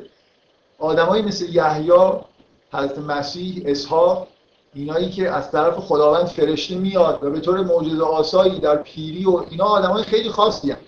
من میگم خود اسحاق داستانی ازش نمی‌بینیم و اسماعیل یه جوری چهره بارستری تو قرآن نه اینکه اسحاق خیلی آدم ولی اسحاق اون وارث طبیعی ابراهیم نبوده من شاهد دیگه غیر از اسم بردن اسحاق و کنار هم وجود داره برای این مسئله یا نه؟ همین که شما همه الان خودت به این شاهدی که من قبلا هم بهش اشاره کردم اینا آل یعقوب اصلا بنی اسرائیل چه توجیهی شما دارید که اینا آل اسحاق نیستن؟ من استفاده کنم که مثلا اگر یک جور دیگه ذکر داره میشه البته اسحاق یعنی یک تفاوتی وجود داره. تفاوت از چه نظر؟ همین تفاوت در پتانسیلی که برای داشتن اون آره خب من, من اینو قبول دارم. این شاهد ببین یه انسان ببین مثلا شما نگاه کنید. یه لحظه اجازه بدید. شما اصلا این پتانسیل داشتن برای رسالت جهانی و رسالت جهانی به معنای برتری نسبت به دیگران نگیرید. خضر رسالت جهانی نداره ولی موسی که بزرگترین پیامبر مثلا توی این سلسله است خدا میفرستادش پیش خضر مثل شاگرد. برو ببین یه آدمی داره گوشه کنار برای خودش کارایی می‌کنه اصلا هم کاری به کار دنیا نداره. خیلی کارهای جزئی انجام میده ممکن خیلی از نظر معنوی هم بالا باشه. یه ویژگی خاصی که ابراهیم پیدا کرد و در نسل ابراهیم هم باقی که این رسالت رو به انجامی برسونه. یعنی اصلا اینجوری نیست که شما بگید حالا مثلا فرض کنید هر کسی که این رسالت بهش منتقل میشه این مثلا بگید جزء اینا مثلا مدال های طلا رو همه رو اینا گرفتن. نه خیلی ها مدال طلا. و زنا چی؟ زنا اصلا مدال هیچ مدال نگرفتن نقره برونز چی یعنی اینو کلا اینجوری تعبیر نکنید یه چیز خیلی خاصی در ذریه ابراهیم قرار یه ماجرایی در این ذریه پیش بره که نهایتا از نظر ما منجر به نزول قرآن میشه از نظر مسیحی ها منجر به ظهور از مسیح میشه و تموم میشه. مسیحی ها تعبیرشون ماجرا چیه؟ که ابراهیم انتخاب میشه و تو ذریه‌اش یه ماجرای اتفاق میفته که مسیح متولد بشه دیگه. ما میگیم آخرش اینه که قرآن به وجود یه دعوت مسیح هم متولد بشه. اینا برای خودش اصالت خودش رو داره. به هر حال این ماجرای خاصه. من حرفی ندارم. که اینا همیشه در زمان خودشون به نوعی مثلا برجسته ترین انسان های رو کره زمین حتما هستن. ممکنه آدمای گوشه کنار باشن خیلی آدم برجسته باشن بفهم یه لحظه اجازه برای خاطر اینکه همین میشه از کلمات اداری دیگه دستن دارن استفاده می‌کنن. حضرت اسماعیل تعدیل خدمت چی میگن؟ در نسل اسماعیل هم چه اتفاق افتاد. فکر می‌کنم این نتیجه همینه که قابل پیش بینی بود که بنی اسرائیل به هر حال بذارید اینو بعدا می‌خوره در مورد صحبت کنیم. ببینید در واقع کار توی بنی اسرائیل خراب شد انگار یه مرتبه نمی‌شد کار رو انجام داد. دو تا شاخه لازم بود. یعنی یه بنی اسرائیل کار من واقعا یه خورده از اینکه خیلی در ضد بنی اسرائیل ها حرف بزنم کلا احساس بدی بهم دست میده. چون اولا به هر توی شعبه آل یعقوب حضرت مسیح متولد شده. پیامبران بزرگی ظهور کردن. تورات به وجود اومده. از موسی اونجا هست. خیلی چیزا اتفاق افتاده ولی نهایتا شما می‌بینید که نمی‌شد دیگه انگار اونجا کار ادامه داد. یعنی پروژه توی آل یعقوب جایی رسید که با از مسیح ختم شد بدون اینکه همون قرآن مثلا نازل شده باشه. و قسمت اصلی که قرار نهایی باشه قسمت اسماعیل اونجا ساکن شده کبر برای همین ساختن مثل میگم من همش میگم تعبیر نظامیه میگم این نیروهای ذخیره. اینا یه نسلی اونجا قرار داده شده فعلا کاری بهشون نداریم. قراره که انگار اون نسل آل یعقوب برن یه خطایی رو بشکنن یه تلفات زیادی مثلا بدن و نهایتا وقتی که همه چیز اینجا تموم شد در هر حال توی آل اسحاق اون اتفاق نهایی قرار گرفت. اینکه می‌شد با یه شاخه کار انجام ده به نظر میاد پیش بینی اینه که نمیشه و این اتفاق داره میفته یعنی دو شاخه داره میشه رسالتی که هست این چیزی که تو اینا دیگه تئوری نمی‌خواد. این به وضوح دیگه قرآن داره این حرفو می‌زنه. یعنی این سراحتی وجود داره. خداوند با این نیاتی دقیقا کعبه رو می‌سازه اسماعیل اونجا می‌ذاره. اون شاخه شروع میشه. اسحاق و یعقوب و اینا ادامه پیدا می‌کنن و رسالت برمیگرده دوباره کنار کعبه. این چیزی نیست که تئوری نه اینکه آدمی حرفایی می‌زنه یه چیزایی رو توجیه می‌کنه. این کجا مستقل اینجا مستقله. اصلا اینکه دیگه احتیاج تئوری نداره. مثل متن قرآن. اصلا وقتی که ابراهیم و اسماعیل دارن تو قرآن کعبه رو می‌سازن دعا می‌کنن که رسول مثلا بزرگ اینجا بیاد در این خاندان. قرار این اتفاق بیفته این شکلی نیست که اینا ندونن که این ماجرا چیه. نه ابراهیم وقتی از میگه اینی از کن رو منظوریتی ببین مثلا همجوری احساس کنه ایداد می‌داد این پسرم از دستم رفت و بیابان بیچارا میدن. اصلا این شکلی نیست. یعنی ابراهیم خیلی خوب می‌دونه که اینجا ماجرای اتفاق میفته برای نسل اسماعیل در آینده. ولی رسالت توی آل یعقوب بفرمایید. فکر می‌کنم با توجه شواهد ابراهیم اصلا لازم حرکت آخر حتما از یه جایشون باشه که قبلا ادامه پیدا نکرده. خاطر اینکه قرار این آخرین حرکت باشه. و این آخرین حرکت باید تمام شواهد خود اثبات خودش داشته باشه. خب. یه اشتباه گرفته نشه. و اگر در ادامه اون حرکت میمون شاید مردم خیلی تعجب نمی‌کردن. یعنی گفتن که خب این همین داشته من قبلا حرفایی زدم در مورد اینکه چه حسنی داشته که یه همچین اتفاق خیلی وقت قبل مثلا تو جلسات تک رقمی شاید جلسه اول دوم. این مسئله امی بودن پیغمبر اینکه اینجا فرهنگ خاصی وجود نداره اینا خیلی مهمه. در اینکه شما مثلا وضع حضرت زکریا فکر می‌کنید توی قوم خودش حضرت زکریا پیغمبر خیلی بزرگیه ولی تو قوم خودش کار به جایی رسیده که مثلا علمایی هستن. برای خودشون یه سنت های دینی به وجود آوردن. دیگه اصلا واقعا اگه شما مسیح اونجا متولد میشه و می‌خوام بکشنش. یعنی دین همراه خودش یه زمین های انحراف خیلی شدیدی هم میاره دیگه. یعنی وقتی محیط اون شکلی میشه واقعا این قرآن رو توی آل یعقوب می آوردن خدا می‌دونه چه اتفاقی میفته همه اونجا سال فرهنگ و فرهنگشون کج موجه اینکه قرآن یه جایی میاد که اصلا انگار فرهنگی به اون صورت وجود نداره. همه نه تنها پیامبر پیامبر امیه اصلا کلا مردم اونجا هستن که. این حالت بی‌تمدنی منطقه به دلیلی که زیزر نیست به دلیلی که ویژگی های خاصی داره هیچ وقت اینجا خیلی آباد نبوده که همراه خودش مثلا فرض کنید یه فرهنگ خیلی خاص بیاره این خیلی مهمه که زمینه رو آماده می‌کنه که کتاب اینجا نازل بشه. مسیح می‌تونه اونجا نازل بشه. موجود تکوینیه. چیکارش می‌خوام بکنم حداقل سعی می‌کنن بکشن. نمی‌تونن دور معجزاتش رو تحریف بکنن. معجزات خودش داره انجام میده. کتاب یه خورده سخته. توی قوم بنی اسرائیل رسالتی که داشتن و انجام دادن این بود که فرهنگ بشر رو کلی ارتقا دادن. خیلی چیزا کتابت اینا واقعا توی بنی اسرائیل یه فرهنگی وجود داره. شما زبور داوود رو بخونید. قطعا مال چند هزار سال قبل. باید مقایسه بکنید با کتاب های چند هزار سال قبل. ببینید این کتاب واقعا دعاهاش این دعاهای که از ائمه نقل میشن واقعا فوق العاده هم نظر ادبی هم نظر مضمون عرفانی که مثلا دارن. به هر حال اینکه یه جور عرفان و ایده های خاص دینی سطح بالا بنی اسرائیل رشد کرد. ولی خب زمین های تحریف وحشتناک هم به وجود اومده بود و دیگه فکر می‌کنم اگه سوال شما اینه که چه چه چجوری میشه توجیه کرد که اصلا از اول دو شاخه شد فکر می‌کنم خیلی حرفا میشه زد که اینجوری انگار یه وجودی یه سری نیروهای ذخیره لازم بوده. و می‌شد پیش بینی کرد که یه چیزهای سنگینی مثل یکتاپرستی و شریعت به هر حال مردم مقاومت نسبت بهش نشون میدن تحریفش می‌کنن و کم کم کار به جایی می‌رسه که این نشه کار تموم کرد در حال این قسمت تو قرآن بدیهیه که این کار تعمدن داره انجام میشه.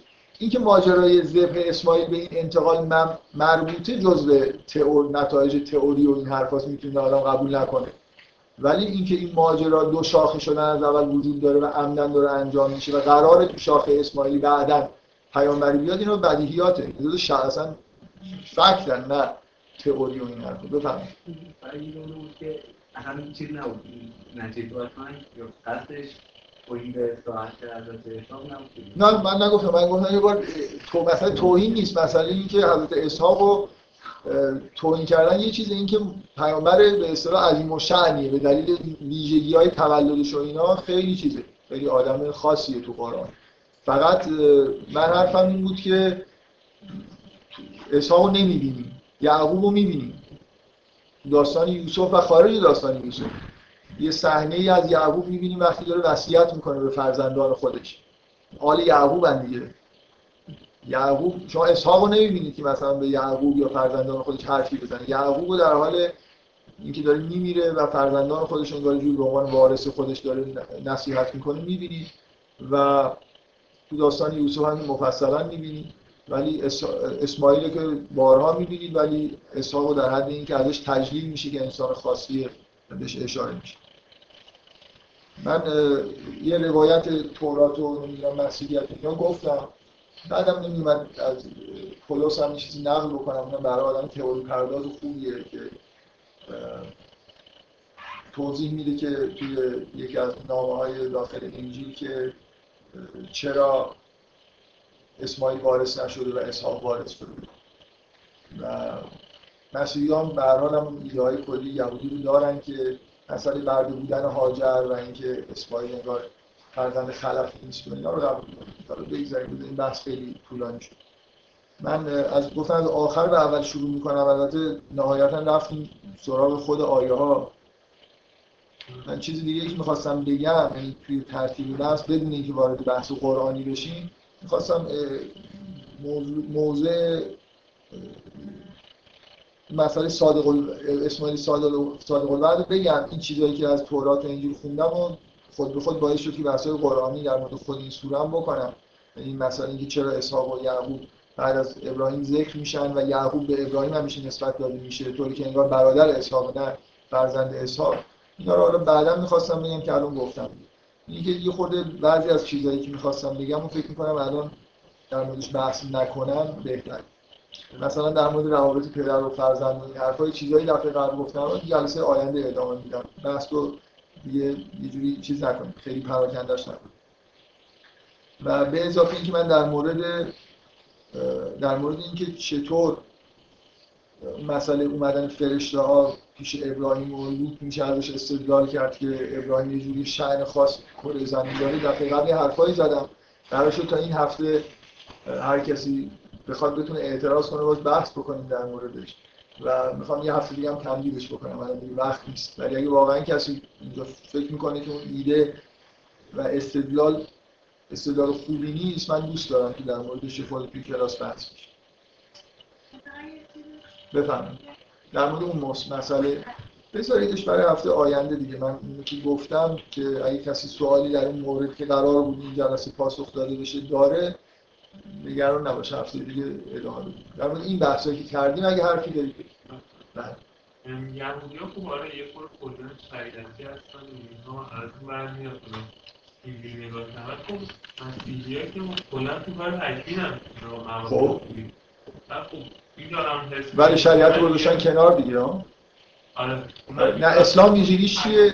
اسلام ویژگیش اینه که امت وسط دیگه اصطلاح یعنی همه چیزش در حالت قرار در حالت تعادل باشه. و نگاه به اسماعیل مثلا یه پیامبر مثل ابراهیم یه بچه مثلا ناخرت داشته باشه این تناقض داره با این سوال خیلی خوبیه که واقعا اینجوری هست که مسیحی ها به راحتی این قسمت های تورات نمی‌خونن. اونقدر راحتی یهودی ها می‌خونن. شما نمی‌بینید توی سنت یهودی خیلی اصلا کسی اشکال بکنه و بخواد توجیه کنه این چیزها رو.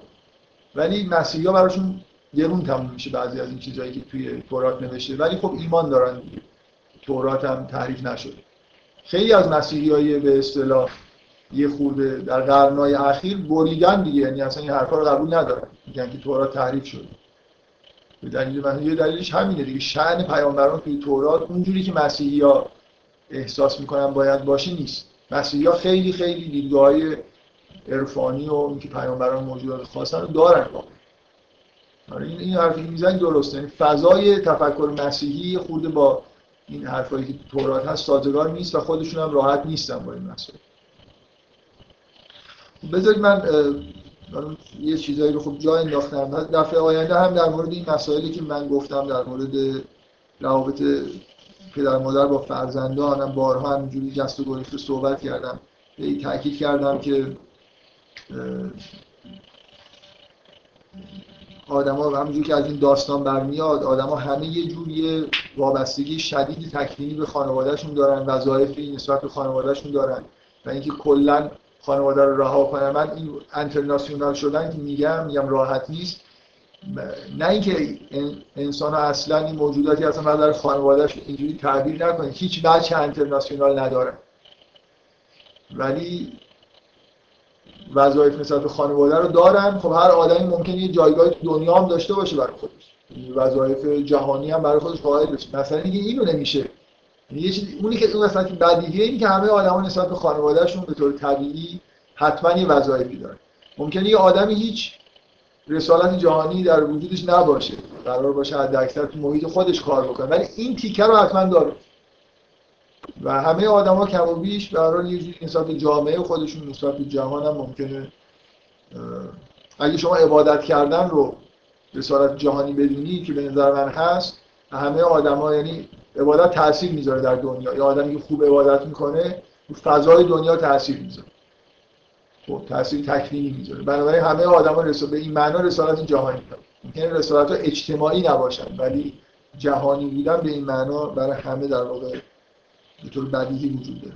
این چیزهایی که ما دقیقا بهش میگیم جنبه فردی مثلا عبادت خدا و اینا به نوع جهانی هم کاریه که انسان برای نه فقط عالم انسانی برای همه جهان در واقع انجام میده و تاثیر می‌ذاره. شما می‌تونید در دقیقا برای صلاح مردم و برای دنیا دعا کنید. خب این تأثیریه که می‌ذاره. ما رسالت اینو داریم که در مورد آدمای دیگه جوری چیزهای خوب از خدا بخوایم.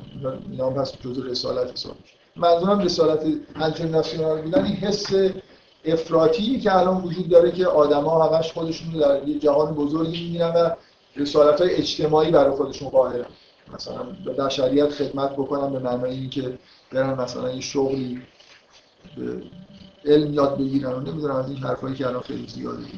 قبلا هم نبود میشه. خب بذارید برگردیم به این متن من نکته‌ای که می‌خواستم بگم در مورد اینکه باز این ترتیب ذکر شدن این افراد اون دو قسمت اول که پایان در واقع دوران آل یعقوبه که داستان باش شروع میشه که علاوه بر لحظه های آخر آل یعقوب که می‌بینیم و یه جوری از داستانی آماده میشیم به اینکه برای اینکه برگردیم و ماجرا رو از اول مثلا یه جوری دوباره بازخوانی بکنیم خودمون دو قسمت رو مرتب تاکید می‌کنم که ایده کلی این که انسان چجوری متولد میشه نسل یعنی چی اینا همه در واقع توی قسمت اول هست. بعدم تو خیلی در واقع جهش واضحیه به اینکه برگردیم به اول این شاخه ببینیم ابراهیم چطور در واقع صاحب رسالت شده. کنم توضیحی که دارم این بود که اون لحظه ای که از زندگی ابراهیم نقل میشه لحظه ایه که از پدرش از طرف پدرش رانده میشه از قوم خودش رانده میشه و عینا این عبارت میاد که فلم معتزلهم و ما یعبدون من دون الله و حبنا له اسحاق و یعقوب و این رسالت در واقع یه جوری در چیز قرار گرفت در ذریه ابراهیم قرار بعد بعد از این در ادامه اون شا... اسماعیل که اصلا اینجا حضور نداره فعلا برای خاطر اینکه اسماعیل قراره که بعدا ذکر بشه برای خاطر اینکه نسل در واقع آل یعقوب و اون رسالتی که ابراهیم داشته نیست.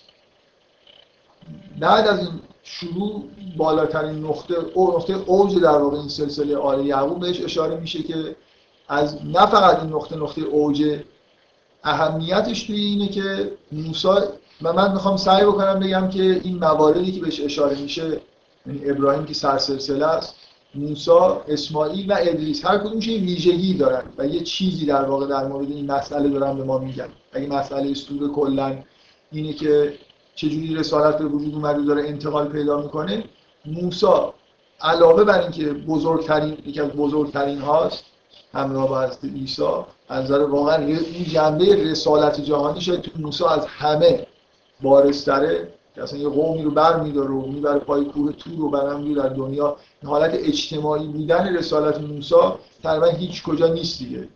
اوجش در واقع توی آل یعقوب موساست که کار رو انجام میده. علاوه بر این که این نقطه اوجیه توی این رسالت ویژگی موسی اینه که رسالت از پدر خودش نمی‌گیره. درست یعنی ذکر شدن موسی موسی مثل نمونه در شما نمونه اول ابراهیمی دارید که شروع می‌کنه. اسحاق و یعقوب که فرزندان ابراهیم هستن. انگار همه چیز همینجوری به ارث داره می‌رسه. موسی یه رفعه نمونه جدید. یعنی ویژگی من می‌خوام بگم آدمایی که ذکر میشن هر کدوم یه ویژگی خاص دارن از نظر این مسئله به ارث رسیدن. موسی نمونه آدمیه که توی این وسط این رسالت در واقع رسالت تحویل می‌گیره بدون اینکه از بهش به ارث رسیده باشه از پدرش. و همه داستان موسی رو می‌دونید که اصلا در یه جای دیگه متولد شده. از اول از خانواده خودش جدا میشه. پدرش که اصلا تو قرآن ظاهر نمیشه به نظر میاد در زمان به دنیا آمدن موسی اصلا زنده نباشه.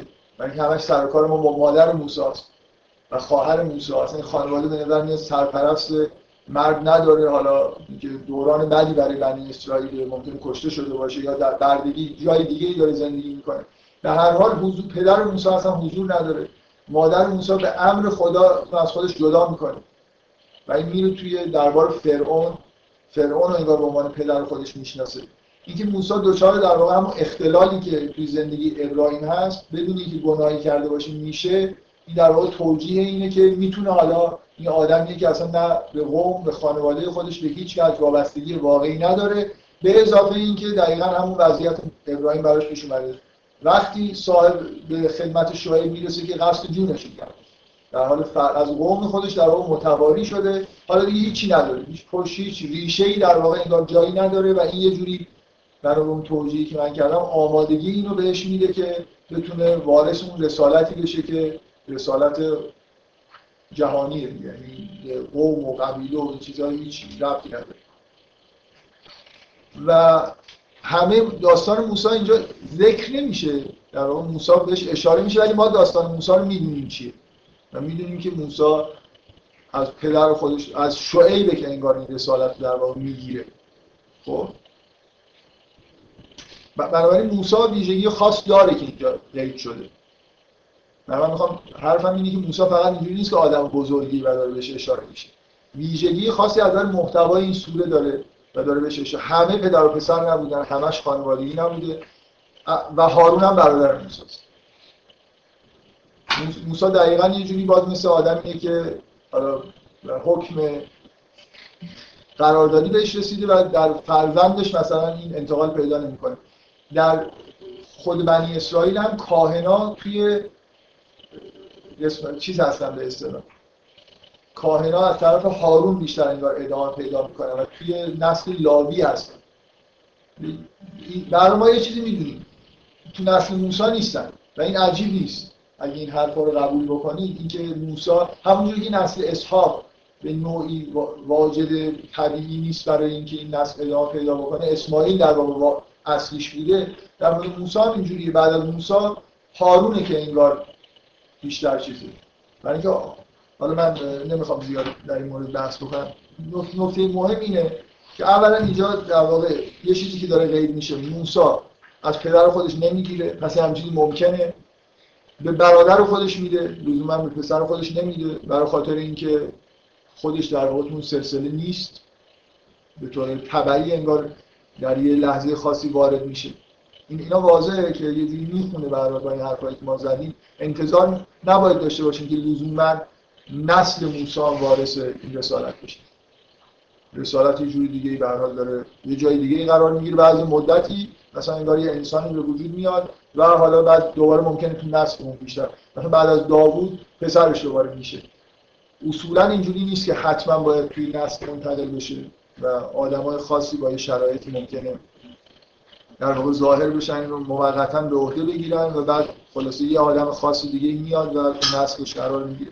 من حرفی که می‌زنم طبیعی بودن اینه که به طور طبیعی تو نسل انسانیه به پسراش می‌رسه به فرزندش مثلا می‌رسه ولی اینکه به برادرش منتقل بشه جای دیگه بره اینا هم اتفاق افتاده. موسی نمونه آدمی که از پدر خودش به ارث نمی‌رسه واجد یه شرایطی میشه و اینو در واقع به عهده می‌گیره و بعدا هم به برادرش میگه منتقل هارون چه ویژگی خاصی داشته که پسر موسی نمی‌تونه داشته باشه؟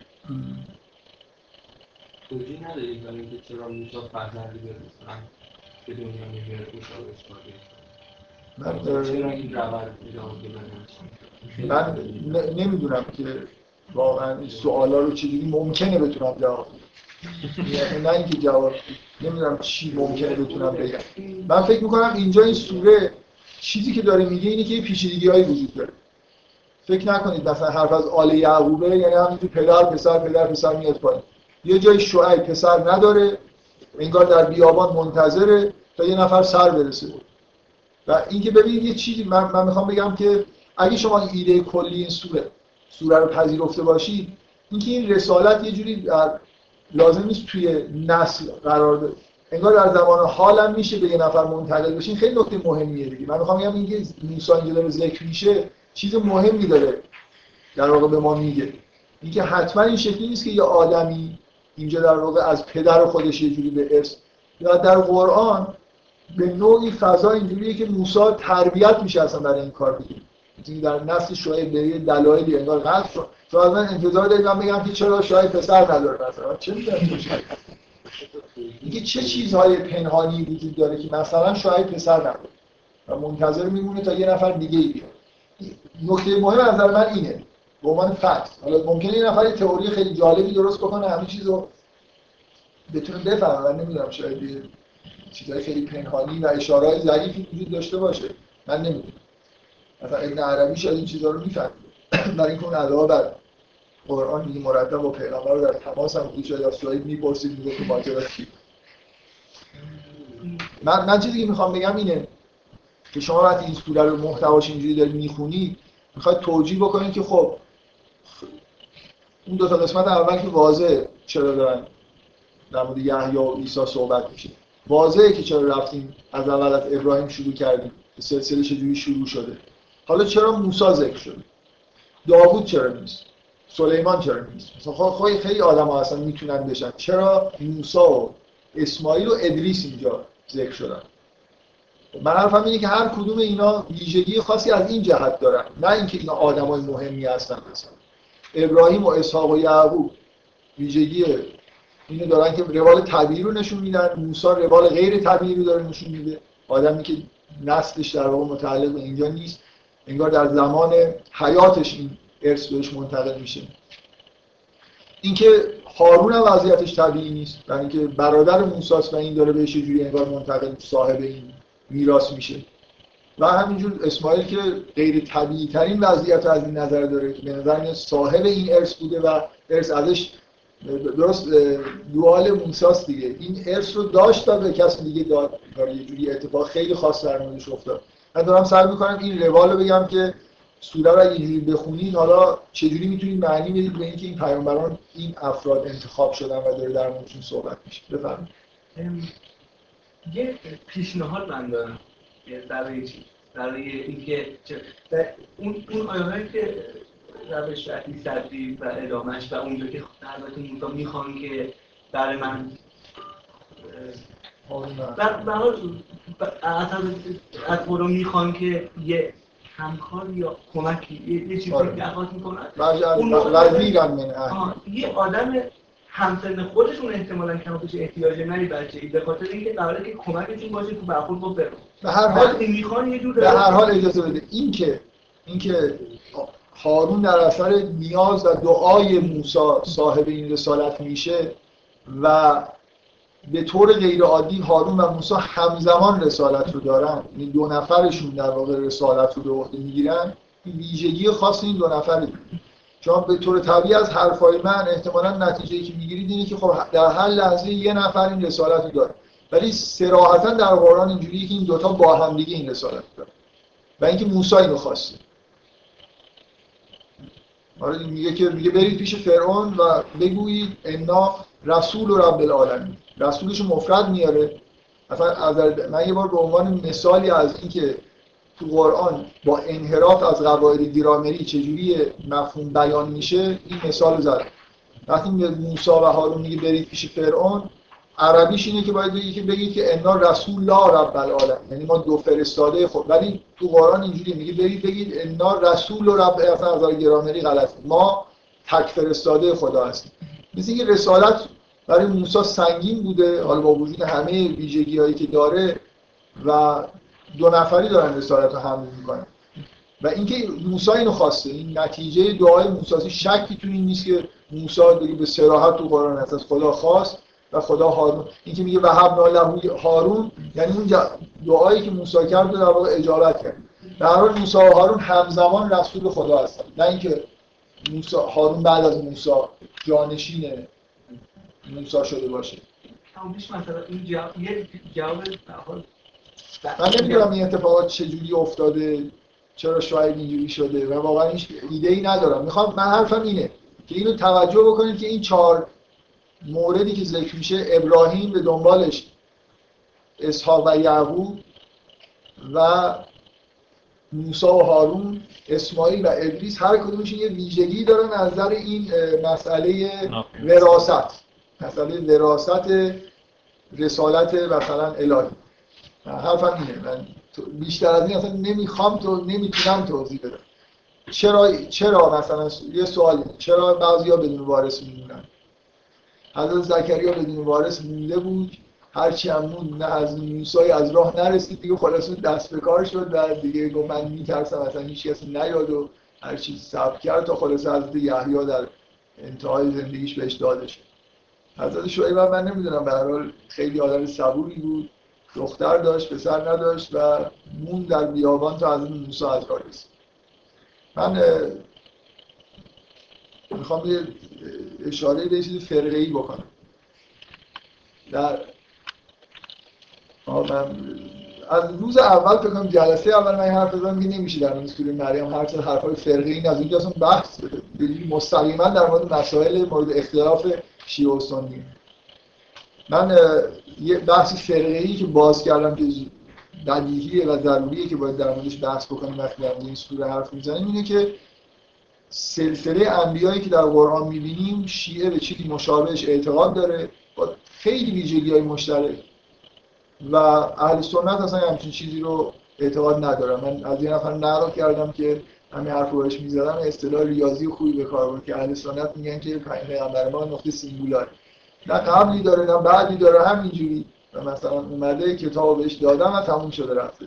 و این سینگولار بودن با فضای کلی قرآن خیلی سازگار نیست. با این حالتی که تو قرآن هست که رسالتی هست داره به ارث می‌رسه آدما اصلا جانشین برای خودشون می‌خوان و اینکه این پیامبران یه جوری به هر حال من توجیه اهل از طرف اهل سنت گفتم که خب توجیه می‌تونه این باشه که چون قرآن به وجود اومده اصلا رسالت تموم شده و دیگه اینجا اصلا چیزی وجود نداره. ادامه وجود نداره که خب جواب خودم سوال کردم خودم سعی کردم جواب بدم. این نکته ای که می‌خوام بگم اینه که باز از شباهت هایی که وجود داره اینکه در قرآن به سراحت داره به نظر من تو سوره مریم به این موردی اشاره میشه که یه نفر وارث نداره. صاحب فرزند ذکور نشد به کی منتقل کرده؟ به داماد خودش.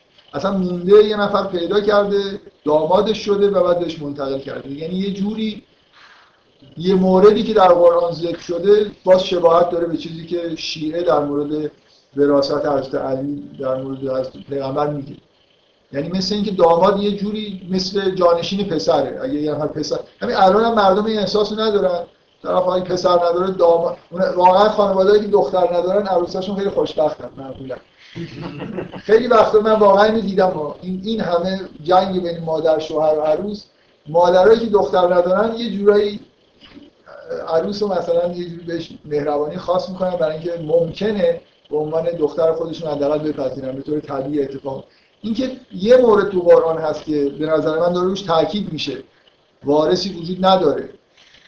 و کسی از بیابان میاد و مثلا وارث میشه اولش اولین کاری که شاید می‌کنه عقد چیز میبنده. دخترش در واقع با موسا با هم دیگه به اصطلاح جوری ازدواج می‌کنن. بعدا در طی 8 یا 10 سال که قطعا 10 سال بوده مثل اینکه که در کنار شعیب موسا پرورش پیدا می‌کنه و بعدا صاحب رسالت میشه. همراه با موسا یعنی از نصف نصف حالا 75 20 میلیون درصدش چقدر بوده ولی اینکه شراکت در رسالت به وجود اومده این پدیده مخصوص حضرت موسی و هارون خب. این با من دوباره برمیگردم یه خورده به این آیه هایی که مربوط به حضرت موسی است. به یه دلیل خیلی خاصی.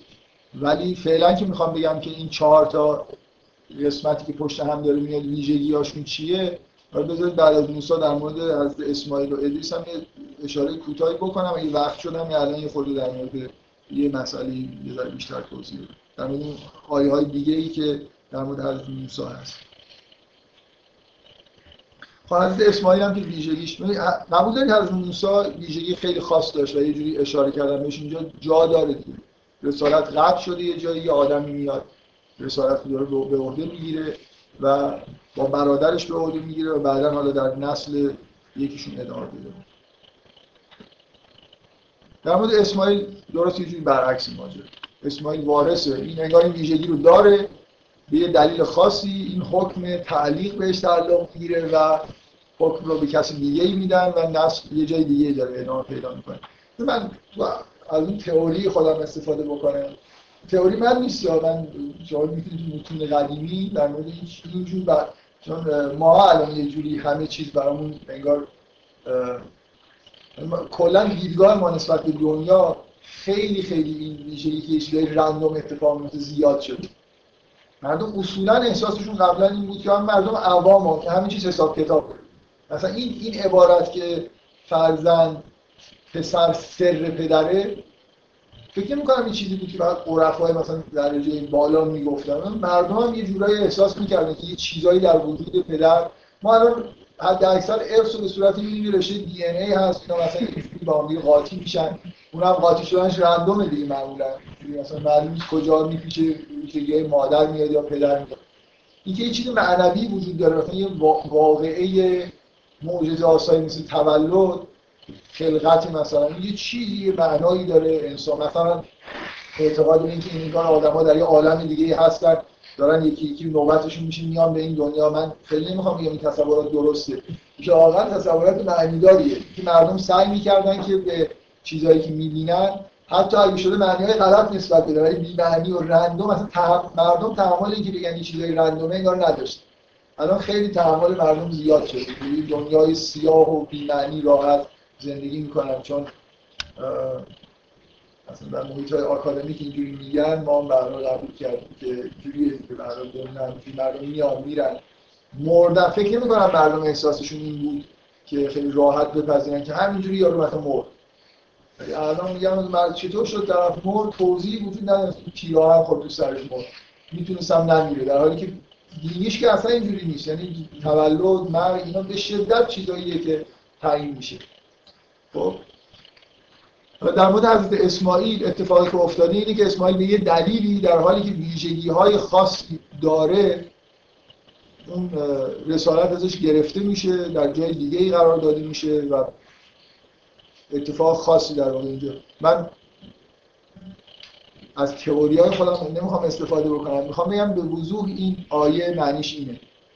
این آیه اشاره است به اینکه تأکید رو اینه که اسماعیل رسالت جهانی رو از دست داد. که میگه که وذکر فی کتاب اسماعیل انه کان صادق الوعد و کان رسولا نبیا و کان یامر اهله بالصلاه و زکات و کان عند ربه مرضی. اینکه اهل خودش رو یعنی محدود شد رسالتش به اینکه به خانواده خودش بگه. بده من یه چیزی که دفعه قبل نگفتم. این بود که همین شاهدیه برای اینکه این اسماعیل اسماعیل خودمون اسماعیل پسر ابراهیمه. این که قوم نداره اصلا. دیگه شما پیغمبری می‌شناسید که فقط به زن و بچه اصلا کسی اونجا نیست به از زن و بچهش متوجه هست این آدم تو بیابانه.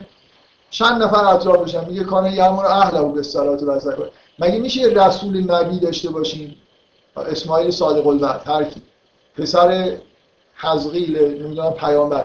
بعد این رسالتش این باشه که تو باران تاکید بکنی زن و بچه‌ش رو دعوت می‌کنم در واقع قوم این آدم هم زن و بچه اصلا کسی اونجا حضور نداره. این خالی بودن اطراف اسماعیل که رسالتش داره تبلیغ می‌کنه می‌خوره با اینکه تثبیت می‌کنه با اینکه همه اسماعیل دیگه در بیابانه و داره این کار انجام میده. و روال سوره هم اینکه اون آل یعقوب در واقع گفت انگار به بزرگترین قسمتش که موسی بود رسید. قبلا هم که یحیی و عیسی آخرش دیده بودیم حالا برگشته دوباره از اسماعیل که اینجا چه اتفاقی افتاد؟ اسماعیل در واقع رسالت رو تحویل داد این چیزی که شایستگیشو داشت و براش خلق شده بود و یه جوری در واقع ازش گرفتن. به دلیل یه مسائلی که پیش اومده بود. اون لحظه که وعده می‌داد که من صبر می‌کنم با تصور این بود که حضرت ابراهیم قرار بکشدش. و گفت من صبر می‌کنم. من فکر نمی کنم اینجا واژه صادق الوعد صرفا اشاره به این باشه که اونجا رو خوب صبر کرد. تا آخر عمرش خوب صبر من تصورم از حضرت اسماعیل شما یه آدمی رو تصور بکنید که استعدادهای فوق‌العاده‌ای مثلا تو زمینهای علمی داره. بعد یه اتفاقایی میفته تو زندگیش و نمی‌تونه بره دنبال تحصیل. یه فشاری بهش میاد دیگه. در تمام طول زندگیش یه فشاری رو داره تحمل می‌کنه و باید صبر کنه. اسماعیل به نظرم تمام زندگیش اینجوری گذشته. این مرد بزرگ با مثلا احتمالا بلاغت فوق شما موسی رو می‌بینید بلاغت نداره. چرا میگه که موسی هارون؟ برای اینکه لاغر اون, ف... اون حرف بزنه. موسی ساخته نشده برای اینکه یه همچین رسالت عظیمی رو داشته باشه. متوجه یعنی از نظر تکوینی. چون مطمئن باشید اسماعیل انسان بسیار فسیحیه. یعنی همه ویژگیاش اینه که می‌تونه رسالت های اجتماعی داشته باشه. بعد توی بیابانی داره با زن و بچه‌اش زندگی می‌کنه و فقط همه این قدرتش صرف این میشه به همین دو سه نفر مثلا بگه نماز بخونید و زکات بدید و و یه جور فشاری در واقع داره بهش میاد که این صادق الوعد معروف این قسمت ها میشه. یعنی خیلی خوب صبر کرد دیگه. قرار شد که دیگه اون آدمی که قرار شد بشه حالا فکر می‌کرد در اون لحظه میمیره. ولی کلا واگذار کرد دیگه همه چیز زندگی خودش رو و بعدا با اهل خودش در واقع زندگیش رو ادامه داد و و کان عند ربه مرزی داد. اگه هیچ تو دنیا نشناختش ولی این برای خودش مقام خاصی پیش خدا داره دیگه. شما با توجه به یکی از حرفای شما که این کسی انتظار میشه داشته کسی که یه استعدادیشو برونه که نخواد. من می‌خوام این حرف رو بزنم. من میگم وقتی که قبلا تئوری من این بود که شما وقتی تو نسلتی مثلا قرار ریاضیدان بشی حالا ولی نشدی. توقع اینه که بعدا این اتفاق بیفته خلاصه. مثل اینکه مثل ببین رابطه پدر و فرزند رابطه خانوادگی از در خداوند رابطه واقعیه. خدا می‌خواد یه چیزی اینجا بذاره به یه دلایلی نمی‌ذاره. نزدیکترین جای بعدی فرزندان و نسل این آدم. ایشون چیزی که می‌خواد بگه من حرفش قطع کردم من این خودم می‌خواستم بگم اینه که اینه که شما از این کل این ماجرا این به وجود اومدن نیروی ذخیره اینو رسالت پیغمبر از اسماعیل انگار داره بهش می‌رسه یعنی اسماعیل وقتی صرف نظر می‌کنه از این رسالت اینجوری نیست که دیگه این پاک بشه. مثل یه چیز واقعا انگار در آسمان میمونه و زمان هم که می‌گذاره با اجازهتون طبق تئوری های من. زمان یه جور بزرگش انگار داره می‌کنه و بعد مثلا بعد از هزاران سال اینه که در واقع به پیامبر داره می‌رسه. پیامبر از کی می‌گیره رسالت خودشو؟ پیامبر از این می‌گیره که به نوعی در واقع اسماعیل انگار از یه چیز بزرگی گذشت. یه چیزی رو ذخیره کرد واقعا به معنای واقعی کلمه. دقت می‌کنه من توجیه هم برای اینکه اصلا چرا این اتفاق افتاده؟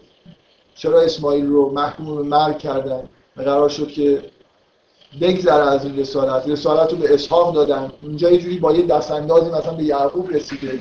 و بعد ادامه پیدا کرده. در حالی که این آدم بوده آدمی که مثلا یه ویژگی های خاصی برای این کار داشته. اینه که اینجا در واقع یه چیزی واقعا به معنای واقعی کلمه تو نسل اسماعیل یه چیزی میمونه. که بعدا قراره که به پیغمبر برسه. پیغمبر ما برسه. اینکه یه اثر تکوینی توی گذشت اسماعیل و اون اتفاقی که برای ابراهیم و اسماعیل وجود داره من باز من میگم این حدسه اینا چیز اینا رو بعضی چیزا رو میگم فکتن واقعا تو قرآن چیزی نوشته. این یه جور در واقع نتیجه یه تئوریه که میگه که شاید اینجوری بوده. شاید یه نفر توجیه های بهتر داشته باشه. من فکر می‌کنم با متن سوره مریم یه همچین تصوراتی تو ذهن آدم ایجاد میشه. حالا ممکنه یه نفر بیاد خیلی ذوق خاصی داشته باشه ارتباط های خاصی داشته باشه با بعضی از مقامات تکلیمی و بتونه حرفای بهتر و جالبتری بزنه که همه چیز مثلا قشنگ توجیه بکنه. در من فکر می‌کنم که ماجرای اسماعیل که انتقال در واقع صورت گرفت رضایتی که اسماعیل به مرگ داد و در واقع رسالت رو واگذار کرد نتیجهش اینکه چرا اسماعیل کشته نشد؟ خوبیش همینه دیگه. کشته نمیشه و زندگی می‌کنه صبر می‌کنه و این رسالت انگار یه جوری یه جایی میمونه و تبدیل به رسالت بزرگی که میشه که بعدا در واقع اصابت می‌کنه در همون منطقه. بفرد شما این که در چیزی هست که قرار انتقال پیدا کنه و آدم اگه خودش چیزی قرار بود بشه نشد حالا اگه تقصیر خودت نباشه من میگم که به نظر میاد وقتی که یه چیزی به تو داده شده تو برای خاطر خدا. توی شرایط خانوادگی خاصی پیش میاد مجبور میشی که از یه سری ویژگی های خود صرف نظر بکنی برای اینکه ضرورت های واقعا به وجود اومده. به نظر میاد که یه جوری عجیب به نظر میاد. اگه اون چیزی که بهت دادن چیکار می‌کنن؟ پس می‌گیرن مثلا نظر. یه جوری توی این دنیا انگار باقی میمونه. کجا میره؟ طبعا انتظار داره آدم یه جایی در نسل خودت مثلا اون ویژگی ها ظاهر بشه. دوباره من به عنوان تئوری یعنی که میگیم برای خاطر خدا یعنی من اول لذت ببرم اینکه تو نسل من باقی مونه نه من نمی‌دونم. باید لذت ببرم. یعنی اینو من اینو که تشویقی میگیم اگه برای خاطر من میگم که اصلا خداوند اثرش اینه نگو جایزه. اثرش اینه. ابراهیم لذت برده دیگه. مثلا بذار اینجوری بهت بگم. تو یه جایی مثلا فرض کن یه ویژگیهایی داری مثلا می‌تونی ریاضیدان بزرگی بشی خب اولا طبق این حرفایی که من می‌زنم یه جای خالی برای ریاضیدان وجود داشته. قرار یه آدمی ظهور بکنه یه کاری مثلا تو دنیا. حالا اگه ریاضی ریاضیدان چیز خوبی نبره نمی‌دونم دنیا دنیا چقدر ریاضیدان احتیاج داره. و حالا اومدیم و تو مثلا به دلایل این کار نکردی. اگه این ظهور یه آدمی که قراره یه کارایی بکنه حالا ممکنه یه خورده به تأخیر بیفته. ولی خداوند صرف نظر که نمی‌کنه که. ببین خدا خدای مشیت های ثابتی داره. ما بازیگرایی هستیم که اون نقشایی که خداوند می‌خواد رو به عهده می‌گیریم. دقیقاً همینجا می‌خوام خب یکم حس یک پیدا حس اینو پیدا کنم که دنیای جنتی جنتی ترکیبی تو مدل اجرا می‌کنیم. واسه خدا مهم نیست که حالا مثلا یه سری کار وجود بیاد آخرش قراره که خوب خب برای این تشریح چی میشه یک الگوریتم جالبه. ولی ببینید من قرار یه پیامبری ظهور بکنه خب؟ یه آدمی به دلایلی مثلا فرض کن خلق شده که این کارو بکنه نمیشه. خب؟ اینجوری نیست خدا خب پیامبر نشد دیگه و پیامبر ظهور نکنه. یه پیامبری ظهور می‌کنه خلاصه. چجوری این اتفاق میفته مثل یه انتقالی صورت می‌گیره. حالا ممکنه چند سال زودتر دیرتر. این سال و ایامی که ما میشماریم خیلی چیز نیست خیلی اعتبار شکلی نداره. به هر حال یه نسلی مثلا قرار به وجود یه ریاضیدان یه دانشمند دیگه چی؟ حقایقی رو خداوند قراره که در دنیا آشکار کنه. توسط یه آدمایی. به هر حال این کار می‌کنه. من نمی‌دونم این مثل اینه که ما اتفاق برای شما ما ما در واقع من قبلا هم فکر کنم به این مناسبت دیگه این حرف رو زدم. هیچ اشکالی نداره شما دنیا رو اینجوری تصور بکنید. مثل یه نمایشی که تا حدود زیادی معلومه توش چه اتفاقی میفته ولی معلوم نیست شما کدوم نقش رو بازی می‌کنید. شما انتخاب می‌کنید که توی نقش کدومی که از این نقش های نمایش پیغمبر میشی هیتلر میشی. هیتلر می‌تونست اسمش چیز دیگه ای باشه. ولی یه آدمی در آلمان ظهور می‌کرد و این کارا رو تا انجام میده این جبری به معنای اینکه شما مجبورید کاری بکنید اصلا نیست. ولی روال کلی دنیا تا حدود زیادی اراده خداوند در دنیا از یه جایی شروع شده به یه جایی می‌رسه. شما نمی‌تونید دنیا رو اینجوری که خدا مثلا خواسته اصلا عوضش بکنید خدا می‌خواد پیامبرانی ظهور بکنن خدا می‌خواد که اتفاقای خوبی بیفته این اتفاقا میفته. یه آدمای گمراه میشن حتما. ویژگی بشر اینجوریه. شما می‌تونید جز اون نقشای آدمای گمراه رو بازی بکنید به اون سمت کشیده بشید یا به سمت آدم, خوبی باشید. اختیار دارید. برای خدا مهمه که آشغال به وجود نیاد. ژنتیک الگوریتم نیست.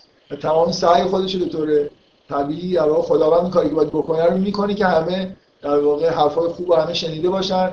دعوت بکنه که بیاید نقشه خوب رو بازی کنید. ولی خب حالا آدما میرن نقشه منفی بازی می‌کنه نقش منفی جاذبه ای داره دیگه.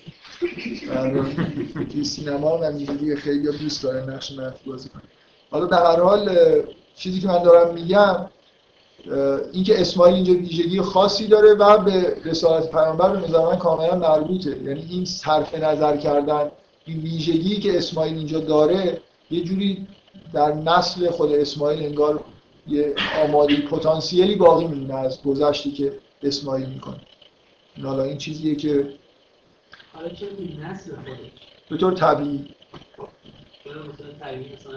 من میگم پتانسیل ها به طور طبیعی به تو نسل منتقل میشن مگر اینکه یه اتفاقای خاصی بیفته. یه یه چیزی از حضرت اسماعیل انگار اینجا باقی مونه یه پتانسیلی برای یه رسالت مثلا بزرگ. همونطوری که اسماعیل خودش می‌تونست داشته باشه و اینو اصلا وقتی از یه چیزی برای خدا صرف نظر می‌کنی خدا معمولا برش گردونه اینجوری خدا خیلی هدایا رو به این شکل نمیپذیره. مثلا از ابراهیم اسماعیل رو هدیه می‌کنه خدا قبول می‌کنه که تو این کار کردی ولی خب اینجوری نیست که اسماعیل مثلا واقعا بمیره. یه چیزی به حتی به یه چیزی بهتری از اون که بودم می‌ذاره تبدیل میشه خب. من داشتم میگم که خب حالت دیگه اینی که تو همون فرد به صورت دیگه اجرا بکنه یه حالت. خب بازم آره. آره. این اتفاق اتفاقای عجیب و غریب ممکنه بیفته یا آدم کاملا اینکه شما دارید میگی من فکر می‌کنم به طور بدیهی یه چیزایی وجود داره قواعدی وجود داره من من واقعا نمی‌خوام خیلی وارد شاید اشاره هم این چیزا کردم یه اتفاقی که به نظر من میفته اینه که آدما وقتی ویژگی و استعدادایی دارن و موانعی در واقع مانع از اینکه ویژگی یا ثمر خود این آدما ویژگی جدید پیدا می‌کنن. مثلا توی دوران بچگی فرض کنید وقتی اتفاقی میفته برای آدمی و دیگه اون چیزی که باید بشه نمیشه. خب یه چیز دیگه ای میشه. ولی اینکه حالا اون چیزی که قبلا قرار بود بشه چیزی منتقل میشه کجا ظاهر میشه. خلاص یه چیزی که قرار ظاهر بشه من حرفم اینه. خداوند کلا داره چیزهایی رو در دنیا ظاهر می‌کنه. مشیت کلی وجود داره. به راحتی این اتفاق نمیفته که اگر یه آدمی که قرار بوده مثلا این نقش رو بازی کنه حالا این نقش رو ازش به طریقی گرفتن شیطان مثلا این دخالتایی کرد این آدم دیگه نمی‌تونه بره اونجا. خب؟ معمولا شیطان زیاد پاش نکشیم واسه بیچاره معمولا اشتباه می‌کنه مثلا اشتباهی در مورد از یوسف در یوسف قرار بود بره مصر. این اومد کلی زحمت کشید و نقشه کشید و برادرش انداختن تو چهار رفت مصر همینجوری راحت یعقوب نمی‌داد این بره مصر. مجبور شدن خلاصه با یه نقش شیطانی یوسف از پدرش جدا بکنن از من دیگه خیلی وارد چیز نشد جزئیات نشد. من نمی‌دونم دقیقا چه اتفاقایی میفته ولی به طور کل من احساسم اینه که به عنوان دید مذهبی وقتی قرار یه اتفاقی بیفته به این راحتی این اتفاق از بین نمیره. یعنی مثلا استعداد و پتانسیلا وقتی تحقق پیدا نمی‌کنن یه جوری انگار توی دنیا باقی میمونن. و نسل مهمه. بین آدمایی که توی فرزندان یه نفر هستن نزدیکی واقعی یعنی آدما یه استراکچری دارن. یعنی اینجوری یعنی خدا مثلا تو سوره نساء خیلی جا اصلا این به صراحت گفته میشه دیگه. میگه مثلا در بین خیشان به معنای واقعی کلمه بعضهم اولا به بعض. بعضی نزدیک, نزدیک و دوری وجود داره. امروز دیگه از ژنتیک و الگوریتم چیز گفتن میگم فضای متریکه. یه چیز وجود واقعا فاصله وجود داره. یعنی بین دو تا آدم در اثر خویشاوندی این آدم به این ما وقتی میگیم اقربا این چیز قراردادی نیست. یعنی خداوند این آدم آدم نزدیک به این اون یکی دورتره. بنابراین یه چیزی که اینجا محو شد چرا یه دفعه اون سر دنیا سر در بیاره؟ همین جاها احتمالا احتمالا اتفاق میفته بازم حالا یه بحث هستش این فاصله فاصله بود مکانه یا بود نه من نمی‌دونم. آره. ولی ب... نه اینکه توی قرآن تاکید میشه که اقربا معلومن که چه تر... یعنی یه چیزی ما در مورد خیشاوندی می‌بینیم. در مورد خیشاوندی یه چیزی می‌دونیم اونم اینه که یه استراکچری داره تو سوره نساء آیات ارث به نوعی اینو دارن توصیف می‌کنن. آدمان درجه یک داریم درجه دو داریم درجه سه داریم. توی همونا باز اولویت وجود داره سهم ها مشخص می‌کنه که چه آدمایی به نوعی در حال ارث بهتری بهشون می‌رسه. این آدمو در واقع مثل اینه دیگه.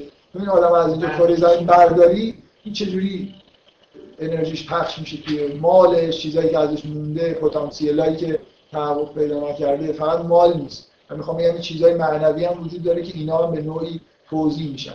گاهی هم ممکنه یه آدمی اینکه چرا داماد مناسبه برای اینکه خیش خیشاوند میشه و بعد به نوعی انگار توی استراکچر داره وارد میشه. شما اگه یه بار خواستید یه پتانسیل رو یکی منتقل بکنید سعی کنید در حال یه خیش و قومی باش پیدا کنید. من واقعا یه خود از اینکه زیادی وارد جزئیات بعضی چیزا خوبه که آدم کلیاتی اشاره بکنه بره. برای اینکه وارد جزئیات شدنش یه جوری حرفای بی پشتوانه زدن خودش حرف رو تضعیف می‌کنه به جای تقویت بکنه.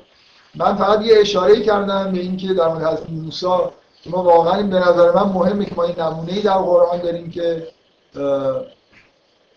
یه شخصی بدون, بدون فرزند داریم بدون پسر که منتظر مونده و میراث پیامبری خودش رو به داماد خودش داره به هر حال به نظر من یه نکته ایه که حالا چقدر یه نفر می‌تونه اینو مهم بدونه یا ندونه به نظر من جالبه که یه همچین مثالی تو قرآن وجود داره. بذارید یه خورده شما خیلی وقت سوال دارید بگید. یکی اینکه اون بحث پتانسیل کردن که چیزی هم گفته شد که فرض تو رفتان میدن که ماجرای قتل عام آفرین من از این چیزایی بود که تو ذهنم بود یادداشت نکردم. من چند بار شده شما دادگاهی جایزه بهشون چند بار چیزایی که قرار بود بگم بعد فراموش کردم یادداشت بکنم و ایشون تذکر داده. یکی مسئله رسالت سی سالگی مسئله من یادم بود خیلی من دقیقا چیزی بود که من می‌خواستم یادآوری کنم که قبلا قبلا این موضوع رو من از ابن عربی نقل کردم. ابن عربی میگه که دلیل معنوی وجود داشت که این فرعون شروع کرد پسرای بنی اسرائیل قتل عام کردن. برای اینکه همه این پتانسیل این آدم توی موسی جمع شد. دقت می‌کنید این شکلی نیست که بچه‌ای به دنیا بیاد که بزنین بکشه نابود بشه مثلا چیزی انگار اصلا چیزی نبوده. اون چیزی که این آدم حمل می‌کرد قرار بود تو دنیا انجام بده یه جایی باید ظاهر بشه. بچه که نداره هیچی نداره مثلا ممکنه به یه آدم همرده خودش تعبیر ابن عربی اینه که اصلا یه توطعه الهی بود که فرعون طبق معمول نقشه های شیطانی همیشه هم اینجوری هم دیگه تهش خلاصه یه چیز الهی داره اتفاق میفته در واقع فرعون کاری رو انجام داد که یه آدم مثل موسی رو وجود اومد. با یه پتانسیل فوق العاده که بتونه یه رسالتی که در واقع انجام بده بدون اینکه در ابتدا مثلا همچین ظرفیتی براش وجود داشته باشه. مرسی از اینکه این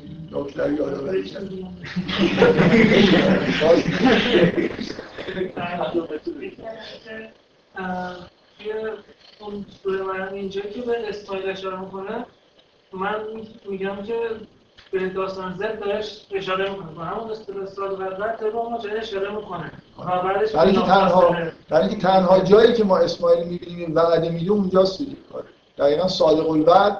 هیچ راهی نیست بگر از اینکه شما بگید که این اسماعیل اصلا این اسماعیل همون اسماعیله. ولی این صادق الوعد معنی پیدا می‌کنه و منظورش اینه که داره اشاره می‌کنه که اون وعده ای که اونجا ما اونجا نمی‌بینیم اسماعیل چیکار می‌کنه ولی اینجا می‌فهمیم که حداقل اون چیزی که وعده داد به طور کامل اجرا کرد. و در من می‌خوام بگم که در سراسر زندگیش هم اون صبری رو که وعده داده بود جا آورد. یعنی بدون اینکه جزع و فزع بکنه با تمام اون ویژگی های عظیمی که داره همین رسالت رو در همین محدوده با جدیت انجام بده من می‌خواستم به این تقدم و تأخرم اشاره کنم. که سال بود بعدش به خانوادش یعنی انگار که این یه پوینتر رو اونجا میده اون اصلا بعدش این بعدش میاد که وقت به خانوادش یعنی انگار که اون ماجرا از بعدش ماجرا خانوادگی من نمی‌دونم. من, من فکر می‌کنم این صادق الوعد اشاره به اون ماجراست بعده ای که اسماعیل توی قرآن داده اونه. و اینکه و کان یعمر اهله و صلات و زکات یعنی اینکه با اینکه زنده مون و سخت بود براش که مثلا یه همچین چیزی رو در واقع تحمل بکنه اینجا هم در واقع اون وعده صبر کردن در تا آخر عمرش ادامه پیدا کرده. من من این که ذکر میشه که وکانه یعمر و اهل ذکر میشه کان رسولا. نبی شما انتظار دارید خب یه رسول نبی. بعد میشنوید که وکانه یعمر و اهل رسالت و نوارتش این بود. و کان یامر اهل او به صلات و زکات کاری که انجام میده کار خیلی خیلی چیزی لوکالی بوده این تو هم اولا این نتیجه میشه که این اسماعیل به نظر من بیابان با خانواده‌اش فقط داره زندگی می‌کنه. و قومی وجود نداره. بعدم اینکه رسالتش عظمت خودش رو از دست داده. اون یه چیزی که ذخیره شده. نه دقیقا این می‌خواستید بگید تقدم و تأخرش. در صادق الوعد اشاره به اون وعده ایه که اسماعیل به پدرش گفت ستجدونی ان شاء الله من الصادق خوب صبر بعد از زندگیش هم این صبر رو ادامه بفهمید خب اگه مثلا بگیم که اسماعیل توی فضای مثلا خودش و خانوادش نبودن بعد زکات دادن من پیدا کنم صد درصد. البته کی زکات مگه زکات مگه چیزه؟ زکات مگه یه چیزی شما تنها هم تو دنیا بمونید باید کاری بکنید. می‌خوره زکات اینجوری نیست که حک... آها شما فکر می‌کنید حکومت مثلا می‌گیره. زکات تو قرآن اینه. شما هر مالی دارید هر مالی دارید باید بخشش رو ببخشید که پاک بشه مال خب؟ این اون بیابان دیگه اینجوری نیست که این آدما مثلا جایی نمیرن هیچ هم نمیاد که. حالا مثلا شما می‌خواید بگید که چون خودشونن اولا آدما بین توی خانواده میشه زکات کنید مال می‌تونید بخش از درآمد خودتون مثلا به آدم ضعیف‌تر ببینید زندگی اسماعیل چجوریه؟ خب ازدواج کرده در تورات هست که با هاجر براش یه همسر مصری اختیار کرد. ازدواج کرده صاحب اولاد زیادی احتمالا شده. خب بعد دیگه حالا اونجا که زندگی می‌کردن مثلا خونه های دیگه ای ساختن. کم کم در زمان حیات اسماعیل یه چیزی به وجود اومده دیگه. این اهلش حالا چادر زندگی می‌کردن خونه ساخته بودن نمی‌دونم. کم کم یه قوم قبیله اونجا به وجود اومده درسته منتها همه فرزندان و نزدیکان اسماعیل. حالا آدمای فقیر اونجا میان میرن. شما فراموش نکنید که در قرآن این ذکر شده که به خداوند ابراهیم گفت که از فناس بالحج. حج از زمان اسماعیل و ابراهیم شروع اصلا اسماعیل اینجا مونده خانه کعبه رو متولی خانه کعبه است. تمیز نگه میداره خانه کعبه برای کسایی که میان طواف می‌کنن. اذن حج داده شده. بنابراین از اطراف آدما میاد. ساکن نمیشن اینجا. شما این مشکل اینه که هیچ نیست که اینا زکات بهشون بدن. به هر حال این آدمای بیچاره‌ای که میان بهشون میشه غذا داد آب داد. برای این اصلا خیلی ت... من تصور بدی دارید از مفهوم زکات. زکات مثلا باید جامعه ای باشه حکومتی باشه آدم مالیات بده مثلا مگه یه سری چیزا مثلا نیست که زکات بهشون آه شما رو زکاتی مفهوم قرآنی مفهوم خیلی کلیه. شما دارید به زکات معنی اسلامیش اشاره می‌کنید شرعیش. زکات مفهومی که از اول خلقت تا الان بوده. از مال خودت باید یه چیزی رو جدا بکنی برای خاطر خدا و بدی به مردم. که مالت پاک بشه. اجازه بفهم اصلا زکات توی قرآن به معنای تسکیه هست. به طور کلی ولی وقتی که میگه سلات و زکات منظور زکات یعنی شما از اموال خودتون چیزی رو جدا می‌کنید مالتون پاک میشه. زکات هر چیزی که مرتبه مادی داره مرتبه معنوی هم. بنابراین یه مرتبه معنوی زکات اینه که شما تسکیه می‌کنید خودتون. ولی وقتی میگه سلات و زکات واقعا داره به زکات مال اشاره می‌کنه. مگر اینکه یه نفر دلیل دیگه ای مال به مال معنای پول نیست. متعلقاتتون. یه چیزایی داری به دست آوردید خدا به شما روزی میده. از این روزی باید انفاق بکنید باید یه بخشش رو بدید مفهوم کلی زکات. به مال تعلق می‌گیره نه به پول. هر چیزی به دارایی شما تعلق می‌گیره. دارایی مادی به علم هم تعلق می‌گیره. به هر چیزی که خدا بهتون میده تعلق می‌گیره. این مراتب معنوی هم داره. و زکات عامل پاک شدن مالتونه عامل پاک شدن جسمتونه عامل میگن روزه زکات جسم. زکات زکات بدن. شما بدنتون انگار یه بخش یه روزایی در اختیار خدا قرار می‌دید. چون خدا گفته نخورید مثلا نمی‌خورید. علمتون میگن زکات علم نشد علمتون رو می‌خواید زکاتش رو بدید باید منتشر. هر چیزی زکات داره.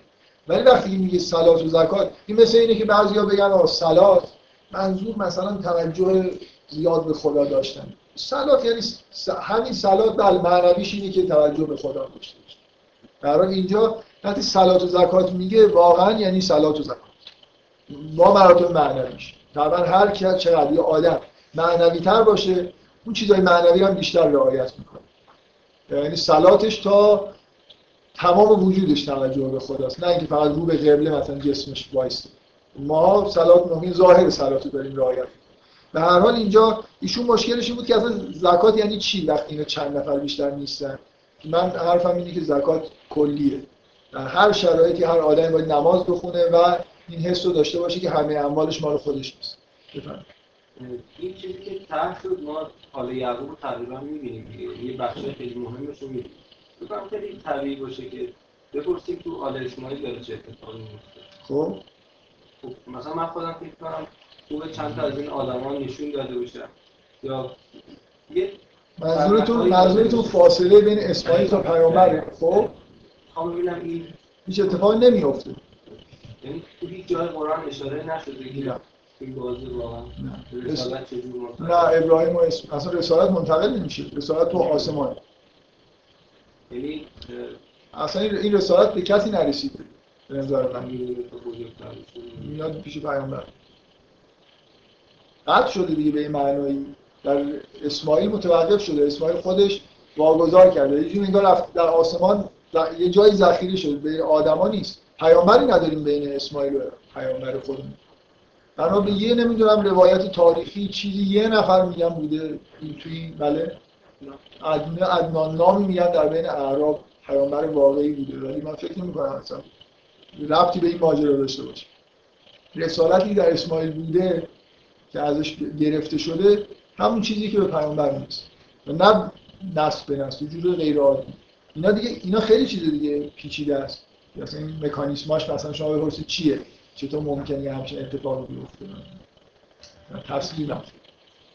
حالا پیغمبر نبودتون از اسماعیل یه داستانه هست میگن که نمی‌دونم بالاخره فرزندان اسماعیل هر کدوم هر نسلیش یه فرزندی برگزیده بوده تا اینکه رسیده به پیغمبر ما. آره داستانایی هست. من نمی‌دونم داستان راستی. من برای من تو قرآن که چیزی نیست. و من فکر می‌کنم که به نظر میاد خبری نیست. یعنی رسالت موازی اونور آل یعقوب مثلا رسالت رو دارن این برم مثلا فرض کنید رسالت هم یه عده دیگه هستن دارن این کار اصلا- اصلا اینا ذخیره کردن یعنی چی؟ این حرفی که من می‌زنم. اینا اینجا به نظر میاد اصلا خود ببینید دعای ابراهیم و شما قبول دارید که دعایی که نقل میشه که ابراهیم و اسماعیل کردن مربوط به پیغمبره به عنوان یه شاهدیه. قرآن چرا نقل می‌کنه؟ اینا از اون روزی که داشتن کعبه رو میساختن دعا کردن که یه پیغمبر بزرگ اینجا بیاد. خب؟ همین منظور اینه دیگه. اونا دعا کردن یا پیغمبر اومد دیگه. بین دیگه پیامبران دیگه اومدن و اینا به نظر من اینجوری نیست. من فکر نمی کنم نسل اندر نسل رسالت منتقل شده باشه. از تاریخی هم هیچ شواهدی شما یه نفری اسم عدنان من دیدم که میگن که پیامبر بوده ولی فکر نمی کنم تو این نسل و این ماجرا بوده مثلا به نظر من یه جورایی تناقضه که دو طرف رسالت وجود داشته باشه. همزمان اون بر آل یعقوب دارن این کارایی می‌کنن این برم یه عده توی بیابان همون رسالت رو مثلا دارن. خود عجیب. یعنی مورد مثلا موسی و هارون که همزمان دو تا پیامبر واجد یه رسالتن مورد استثنایی غیر عادیه به اندازه کافی بچه نکشته بودن از موسی یه مقدار.